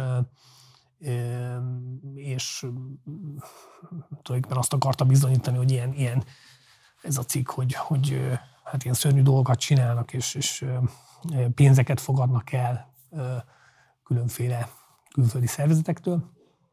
Az a lényeg, hogy ennek a, a cikknek az alapanyaga az egy olyan hangfelvétel volt, ez ugye ki is derült később, amit a Migration Aid vezetőjével, Szivert Andrással készített. A, a, akkor még nem lehetett tudni teljesen, hogy a Black Cube izraeli magánhírszerző cég embereik készítettek. És És akkoriban ugye az jelent meg a sajtóban, pedig én, én írtam erről, hogy, hogy erről tudott az Alkotmányvédelmi Hivatal, erről a találkozóról, itt egy bécsi találkozó volt, két bécsi találkozó, hogy ezekről a találkozókról tudott az Alkotmányvédelmi Hivatal, mert Szivert András szólt nekik, ami a könyvben újdonság, hogy tulajdonképpen már akkor, amikor ez a amikor a Black Cube úgymond behálózta, megkörnyékezte, megpróbálta behálózni a Migration Aidet, akkor, euh, akkor az Alkotmányvédelmi Hivatal és Szilárd András már hosszú idő óta együttműködött. Tehát egy olyan furcsa helyzet állt elő, hogy a kormány propagandában sorosistáknak bélyegzett migránsimogatók vagy, vagy civilek, azok a magyar állam egyik szervével, a titkosszolgálatának a segítségével bejutott, jutottak be a tranzitzónába, a menekültáborokba, és miközben együttműködtek, és ugye nyilván hasznos szereplői voltak úgymond a, a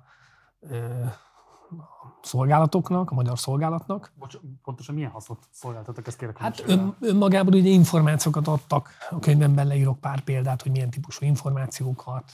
Ezeket mondd el, kérlek, hogy egy, egy, egyetlen esetleg nem említenél. Hát például, hogy, hogy milyen olyan biztonsági rések vannak mondjuk a egyik tranzitzónában, ahol mondjuk veszélyes tárgyakat adhatnak be a, a ott lakó menedékkérőknek Szerbiából. Egy ilyen ablak, amin keresztül. Mondták, hogy ezt nem szúrták ki az ottani rendőrök, és akkor például ilyen jellegű, vagy embercsempészekre vonatkozóan adtak ki információkat. Tehát amiről úgy gondolták, hogy, hogy igenis fontos, hogy tudja a titkosszolgálat ezeket az információkat. És önmagában egyébként, hogy ilyenfajta együttműködés van a titkosszolgálatok és, a, és akár egy ilyen civil szervezetek között, ebben úgy igazán, tehát nincs benne semmi abnormális, tulajdonképpen ez arról szól, hogy együttműködnek, és és ez igazából mind a két félnek jó, hiszen a Migration Aid ezzel tudja azt mondani, hogy gyerekek, mi semmilyen külföldi állam érdekeit nem szolgáljuk, hiszen mi együttműködünk a magyar állammal. Ez ugyanaz, mint amikor valaki a rendőrséggel működik együtt, mikor mondjuk szervez egy tüntetést, nem tudom, tehát önmagában ezzel semmi probléma nincs itt igazából. Azért abszurd a helyzet, mert aztán ezt a szervezetet, ezt a civil szervezetet, amelyik egyébként jó kapcsolatokat ápol a titkosszolgálattal, és együttműködik, együttműködik, és nyílt kártyákkal játszik, tehát az, hogy mi nem vagyunk külföldi ügynököknél. Szóval ezt a szervezetet egyszer csak megtámadja kívülről egy idegen szervezet, egy idegen, nevezzük magántitkosszolgálatnak, és... És elkezdődik ugye egy macskaegérjáték az idegen szervezet és a magyar titkosszolgálat között, a magyar érdekeket képviselő titkosszolgálat között. És ugye ezt tegyük hozzá, hogy feltehetően ezt a magántitkosszolgálatot is valamilyen magyar fél, a hatalomhoz közel álló fél kellett, hogy megbízza. Na ez benne az abszurd. Tehát, hogy ez egy nagyon-nagyon súlyos ügy. Pont emiatt. Valami hatalmi szereplő konkrétan kijátszotta a magyar szolgálatokat. Hát ugye, oké, okay, mi történhetett? Történhetett az, hogy egy hatalmi szereplő kijátszotta a magyar szolgálatokat, pontosabban outsourcing volt egy munkát, amit nem a magyar szolgálatokkal végzett el, de azt nem tudta, hogy az, aki a célpont, az egyik célpont, az valójában a magyar szolgálattal együttműködik, tehát olyan, mintha a magyar szolgálatot támadta volna be, ez az egyik verzió. A másik verzió, ami szerintem életszerűtlenebb, hogy valamelyik külföldi titkosszolgálat kérte meg erre a, a Black Cube-ot, vagy a azt, akik ezt megcsinálták, ezt a munkát, de mondjuk ilyen, ilyenkor felmerül a kérdés, hogy miért kértem volna erre meg. Tehát azt tudjuk, hogy maga, magát az anyagot, magát az információt, amit a Black Cube összegyűjtött, azt végső soron ugye egy kormányközeli újságíró szellőztette meg, és tette volna kampánytémává egészen addig, amíg ki nem derült az, hogy hát igazából Szivert szólt a az elhárításnak. Ugye, ami, ami nem derült ki akkor, és ami a könyvemből derült ki, hogy, vagy derül ki, hogy ez azért már egy régebbi együttműködés volt. Tehát igen, röviden egy idegen szervezet megtámadott egy magyar szervezetet, amelyik amúgy a magyar titkosszolgálattal együttműködött. Tehát tényleg olyan, mintha a magyar titkosszolgálatot támadták volna meg. Kicsit kötöm a következő kérdés egy korábbi, már sokat emelkedett Válasz Online-os interjúthoz. Ott úgy fogalmaztál, hogy mindenki meg van róla győződve például, hogy lehallgatják.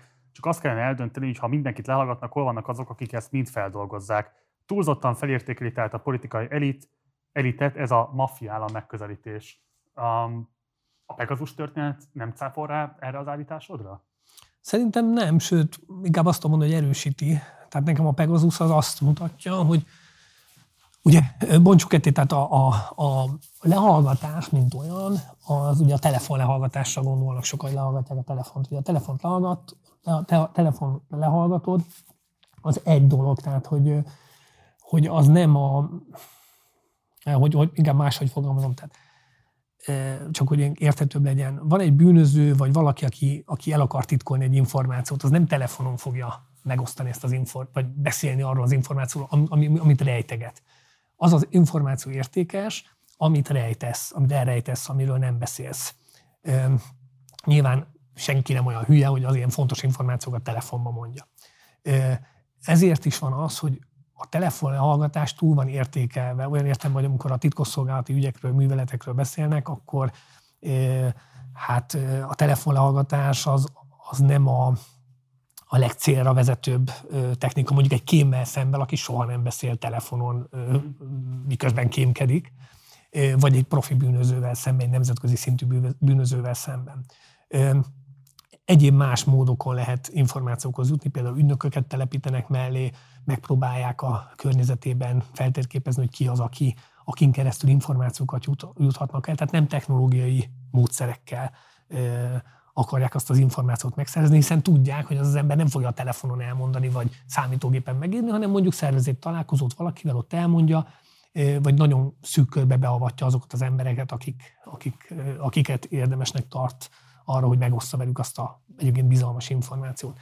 Ö, tehát ö, ö, ha viszont ö, valakit lehallgatnak, akkor ö, hát azt fel is kell dolgozni. Tehát, hogy az nem úgy működik, hogy lehallgatják folyamatosan, mit tudom én, hány millió ember ér ugye Magyarországon, és akkor mindenkit hallgatgatnak.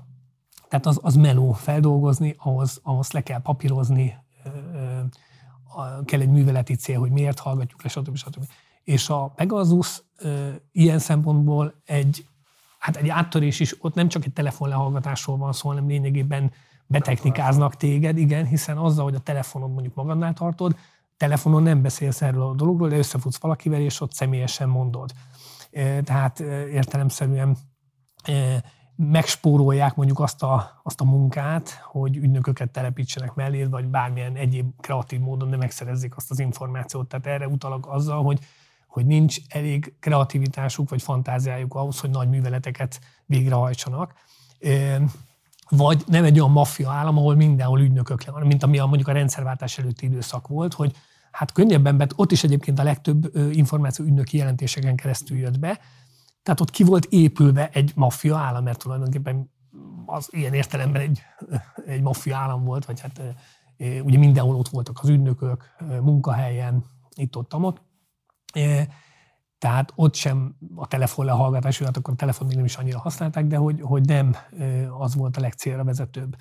És manapság is ugyanezek a, a módszerek lennének, tehát ez a humán hírszerzéstől, ezek lennének a leghatékonyabbak, de ehhez tényleg kreativitás kell, ki kell találni, bonyolult. És, és igazából az, hogy a Pegasust használták, és nem csak bűnözők ellen, hanem, hanem ugye olyan emberek ellen, akik ellen jogszerűen nem is használhatták volna, ez arra utal, hogy nagyon kényelmesek akartak lenni, és akkor oldjuk meg így. De hogy valójában a, ami, amit ugye az interjúban mondtam, tehát az arra vonatkozik, hogy Hogy, hogy egy telefonlehallgatás az nem csak abból áll, hogy lehallgatjuk, hanem tényleg fel kell dolgozni, tehát több emberes. Tehát magyarul nem,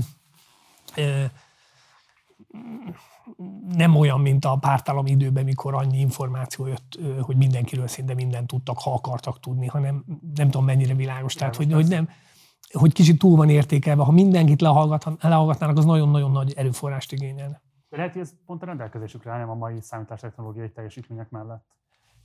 Hát igen, de azért a Pegasusnál is nagyon költséges dologról van szó, szóval mondjuk azt látszik, hogy a pénz nem számít alapon hallgattak le embereket, így van. De, de én azt gondolom, hogy meg ugye nincsen pontos információnk arról, hogy hány embert érint. Én akkor is azt gondolom, most, hogy amit, amit akkor nyilatkoztam, az helytálló, tehát hogy, hogy, hogy azért ez nem olyan egyszerű történet, tehát mindenkit nem. Nyilván vannak olyan emberek, akik ilyen értelemben fontosak, nyilván van egy csomó ember, akit nem Pegasusszal, hanem egyéb módon lehallgatnak, de, de, de, ez, de továbbra is azt mondom, hogy az a fajta ügynökhálózat, vagy nem tudom milyen ilyen kiterjedt hálózat, az nem áll rendelkezésre szerintem, mint ami, ami annak idején rendelkezésre állt a állambiztonság idején. Rengeteg sztoriról írsz még, amit most uh, részben ne is spoilerezzünk el, részben már időnk sincsen feltétlenül átvenni, de hogy ide csak a nézők kedvéért valami kedvet is csináljunk még a könyvhöz mindenképpen, ha eddig nem kaptak volna kedvet hozzá, bár remélem, hogy ez már megtörtént. De hogy ugye írsz Eduardo Rózsa Flores és az összödi beszéd kapcsolatáról, írsz még uh, a ká gé Béla ügyről, és uh, szerintem vannak olyan részletek benne, amik az eredeti cikksorozatból nem derülnek ki feltétlenül. Illetve írsz egy történetről még, amit szeretném, hogy azért röviden egy kicsit megpingelnénk, vagy megkapargatnánk. Ez ugye Maxim Norbertnek a története, akinek azt rólják föl, hogy egy birodalom elnevezésű társaságot képviselve szivárogtatott adatokat az i em ef-nek, a svájci alapnak és az Egyesült Államoknak, és ebben bűntársa lett volna Bukta Béla. Hogyan nézett ki pontosabban az a mahináció, amit ők műveltek, és mennyiben volt megalapozott a szolgálatoknak ez a fajta feltételezése, hogy ők szándékosan, ugye itt ez a kétezer-tízes évek, amikor zajlik ez a nagy i em ef mentőcsomag történet, arról szól a, a, a vád velük szemben, hogy ők kifejezetten olyan államháztartási hiányadatokat osztottak meg, amelyek kedvezőtlenül befolyásolhatták ezt az egész tárgyalást a magyar állam részére, tehát ilyen értelemben ők kárt okoztak volna a magyar állam számára. Hogyan nézett ki pontosan az, amivel a szolgálatot gyanúsították őket? Ez nagyon érdekes, mert nem a szolgál... egyrészt a szolgálatok ugye nem gyanúsítanak meg senkit, tehát ők a titkosszolgálatok, hanem jellemzően a kémügyeknél ők mondjuk ugye dolgoznak egy kémügyen, és amikor úgy gondolják, hogy valamit csinálni kell azzal, akkor ugye nagyon sok kimenetele lehet, tehát lehet, hogy nem is jelentik fel az embert, mert nem indul írt büntető eljárás, hanem mondjuk megfordítják, tehát maguk azt mondják neki, hogy inkább dolgoz nekünk, hát nem ezt mondják neki, hanem mondjuk olyan helyzetbe hozzák, hogy úgymond megfordítják, vagy szóval rengeteg olyan ö, módszer van, vagy, vagy lehetőség, kifutási lehetőség, lehet, hogy nem történik semmi, csak megmondják, hogy, hogy lebuktál, de ezt többet ne csinálsz. Szóval nagyon sokféle ö, kifutási lehetőség. Itt, ami érdekes a Maxinék ügyében, hogy nem, nem játszik a titkosszolgálat. Tehát ez egy ilyen kakukk-tojásos történet. Itt a rendőrség, ráadásul a műkincsvédelmi alosztály, vagy tehát a Nemzeti Nyomozóirodának ilyen műkincsvédelmi részleggel kezdett el foglalkozni velük kém ügyben, tehát már önmagában ez iszonyú furcsa volt. Az is furcsa volt, hogy az egész kém ügy nyilvános volt, tehát a tárgyalás is, meg minden. Nyilván van egy olyan része, ami zártan kezelt információ, de már ez teljesen abszurd volt. Ami, ami még inkább abszurd volt, hogy, hogy olyan szervezetek ellen kémkedtek, szervezeteknek kémkedtek, amelyeknek például Magyarország is tagja, tehát ugye az egész tök, tök furcsa történet, azért is kicsit ilyen kakuktojásként került be a könyvbe. Ami ellenük volt bizonyíték, a Maxin ellen igazából tulajdonképpen semmi, vagy nagyon kevés. Neki a volt élettársa vagy barátnője tett olyan vallomást, hogy szerinte kém, nem mit tudom, Afganisztánban volt, meg ilyen furcsa dolgokat mondott. Illetve a Bukta Bélánál volt egy házkutatás, ahol találtak egy Winchestert, és azon egy olyan e, dokumentumot, ami bizalmas volt, egy ilyen hadseregbővítés fejlesztésről szóló bizalmas dokumentum, amit elvileg e, ez a Birodalom nevű társaság, ahogy elnevezték ezt a kémszervezetet a rendőrök, ezt a, a, a gyanúsítás szerint az amerikai nagykövetségre bevitték, és ott átadták valakinek. Tehát tök szürreális az egész. Ugye... E, Egyrészt ez egy olyan dokumentum volt, ami hát mondjuk az Egyesült Államoknak nem hiszem, hogy olyan nagy értéket képviselt volna, és általában nem így szokták a kémek, hogy bemennek az Egyesült Államok követségére, és, és ott átadnak valamit. Természetesen lehet valaki önszorgalomból ilyen, hogy szerez valamit, és azt átadja, és az, az bizalmas, és az akkor tényleg kimeríti a, ugye a kémkedést. De hát itt voltak ö, olyan problémák ezzel a dokumentum, ezzel a pendrive-val például, ami bizonyíték volt, vagy nem is pendrive, ilyen Winchester, ami, ami miatt felmerült, hogy, hogy esetleg azt módosították időközben, sőt, az kiderült, hogy módosították időközben, tehát a rendőrség sem tudta például, hogy a lefoglalás után egy adott időszakban hol volt ez a Winchester, azt viszont megállapították róla a szakértők, hogy történt rajta egy módosítás, ugye azon volt a bizonyíték, szóval az egész ilyen nagyon-nagyon zavaros ügy. É, és a vége az talán még zavarosabb, mert Bukta Béla az Egyesült Államokba kötött ki, és én úgy tudom, hogy menedékjogot, biztos, hogy menedékjogot kért, én úgy tudom, hogy valószínűleg kapott is. Tehát... Feltettem volt valami érintettsége az Egyesült Államokkal korábban? Jó kérdés. Az biztos, hogy felmentették őket kémügyben. Tehát ez nagyon fontos, hogy a maga az ügyben felmentették, de az egész tök abszurd volt. Tehát az, hogy, hogy, hogy a rendőrség nyomoz, nyíltan a műkincsvédelemmel foglalkozó osztály egy ilyen ügyben, nagyon-nagyon bizarr volt, ráadásul, hogy hónapokig előzetes letartóztatásban voltak, ami azért elég durva. Tehát ez a birodalom nevű társaság, hogy elnevezték, ez egy baráti társaság volt, a tanúk elmondása szerint, és Maxine Robertről annyit érdemes tudni, hogy ő egy olyan üzletember, akihez mentek politikusok, üzletemberek, rendszeresen egyébként fideszes politikusok főleg, és, és az i em ef-es, i em ef-nek a magyarországi Magyarország a delegált képviselői, képviselői is egyébként járt hozzá. Nyilván kikérték a véleményét ebben, abban, ilyen-olyan kérdésekben, de hogy, de hogy teljesen zavaros, hogy, hogy pontosan mi volt ez. Tehát nagyon sajnálom, hogyha ez így nem derül ki, de, de nekem se derült ki. Kicsit ez olyan történet, hogy az olvasó fantáziára van bízva, hogy, hogy, hogy vajon mi volt ez. Az biztos, hogy nyolc hónapot, nyolc hónapot voltak előzetes letartóztatásban, az elég durva ahhoz képest, hogy végén aztán felmentették őket. És akkor záró kérdés, kettős kérdés, hogy veled kapcsolatban elő szokott kerülni Roberto Saviano-nak a neve, aki ugye olasz újságíró, és az ő írásaiból született részben a Gomorra című film, aztán sorozat, más filmalkotások is fűződnek az ő nevéhez, amit ő inspirált. Számodra kik azok a hazai, illetve nemzetközi oknyomozó bűnügyi újságírók, akiknek a munkájára igazán adsz, és akiket nagy figyelemmel követsz. Akár olyan is, aki már nem él, de mondjuk fontos inspirációt jelentett számodra.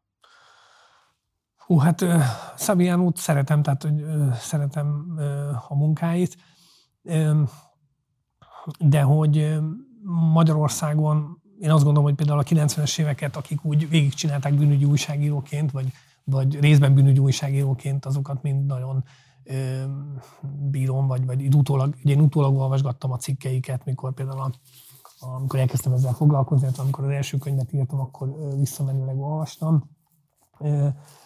Picit ezzel az oknyomozó, én azért nem szeretem nagyon ezt az oknyomozó újságíró titulust, egyébként ezt tök sokszor elmondom, mert hogy picit van egy ilyen fenhé azós izé, tehát én, én inkább újságíró vagyok, és akkor nyilván vannak olyan sztorik, amiben kicsit kutakodni kell.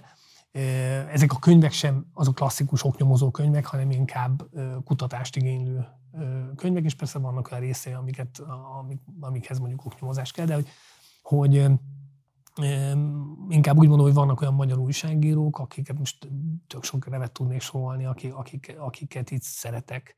Tehát Magyari Petitől kezdve, Panyi Szabolcsnak az írásait is nagyon, akivel ugye korábban dolgoztam is együtt, Rényi Daninak, tehát sorolhatnám így fel a régiek közül is, Rádi Antóniát, tehát hogy az a baj, nem, nem akarok, tehát hogy én azt gondolom, hogy rengeteg tök jó újságíró van, és akkor nyilván vannak időlegesen emberek, akik így felkapnak, én is nyilván egy ilyen kis van ilyen hullám, ami miatt így azért felkapnak, de, de, de inkább annak örülök, hogy a könyveket tudom írni, és hogy egy csomó emberhez eljutnak azok az információk, meg, meg témák, amiket amúgy nem olvasnának el, csak a könyv kapcsán, de amúgy az újság cikkeim alapján nem. És a külföldiek közül van esetleg bárki? Hát külföldiek közül nem, inkább, inkább azt mondom, hogy ilyen portálokat szoktam olvasni, vagy ilyen szakportálokat, vagy, a, vagy ahol.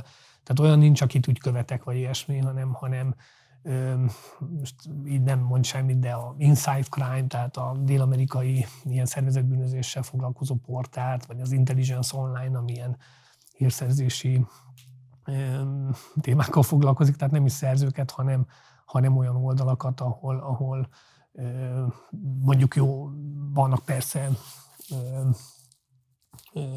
most én nem akartam mondani, mert az orosz titkosszolgálattal, aki foglalkozik, kutató, mindjárt eszembe jut a neve, de most őt is így elfelejtettem. Jó, mindig a harmadik órában járunk, tehát ez teljesen megengedett. Kicsit már, igen, kicsit vagyok szárabb. Abszolút záró kérdés, hogy rendre fölmerül az a kérdés a neveddel kapcsolatban, mikor lesz majd olyan film vagy sorozat, amely a te munkáidhoz köthető, és te magad is ugye úgy fogalmaztál, tehát hogyha eddig nem figyelt volna felred egyetlen egy magyar producer sem, akkor legalább három jelzést adtál nekik, hogy te sztorikban gondolkodsz, és filmeket látsz magad előtt, amikor ezeket a munkáidat végzed. Tehát van-e esetleg már olyan előreadott tárgyalás, amiről be tudsz számolni, hogy bármilyen más módon számíthat a közönség arra, hogy akár valamelyik köteted, akár valamelyik cikket nyomán fog készülni sorozat vagy film Magyarországon?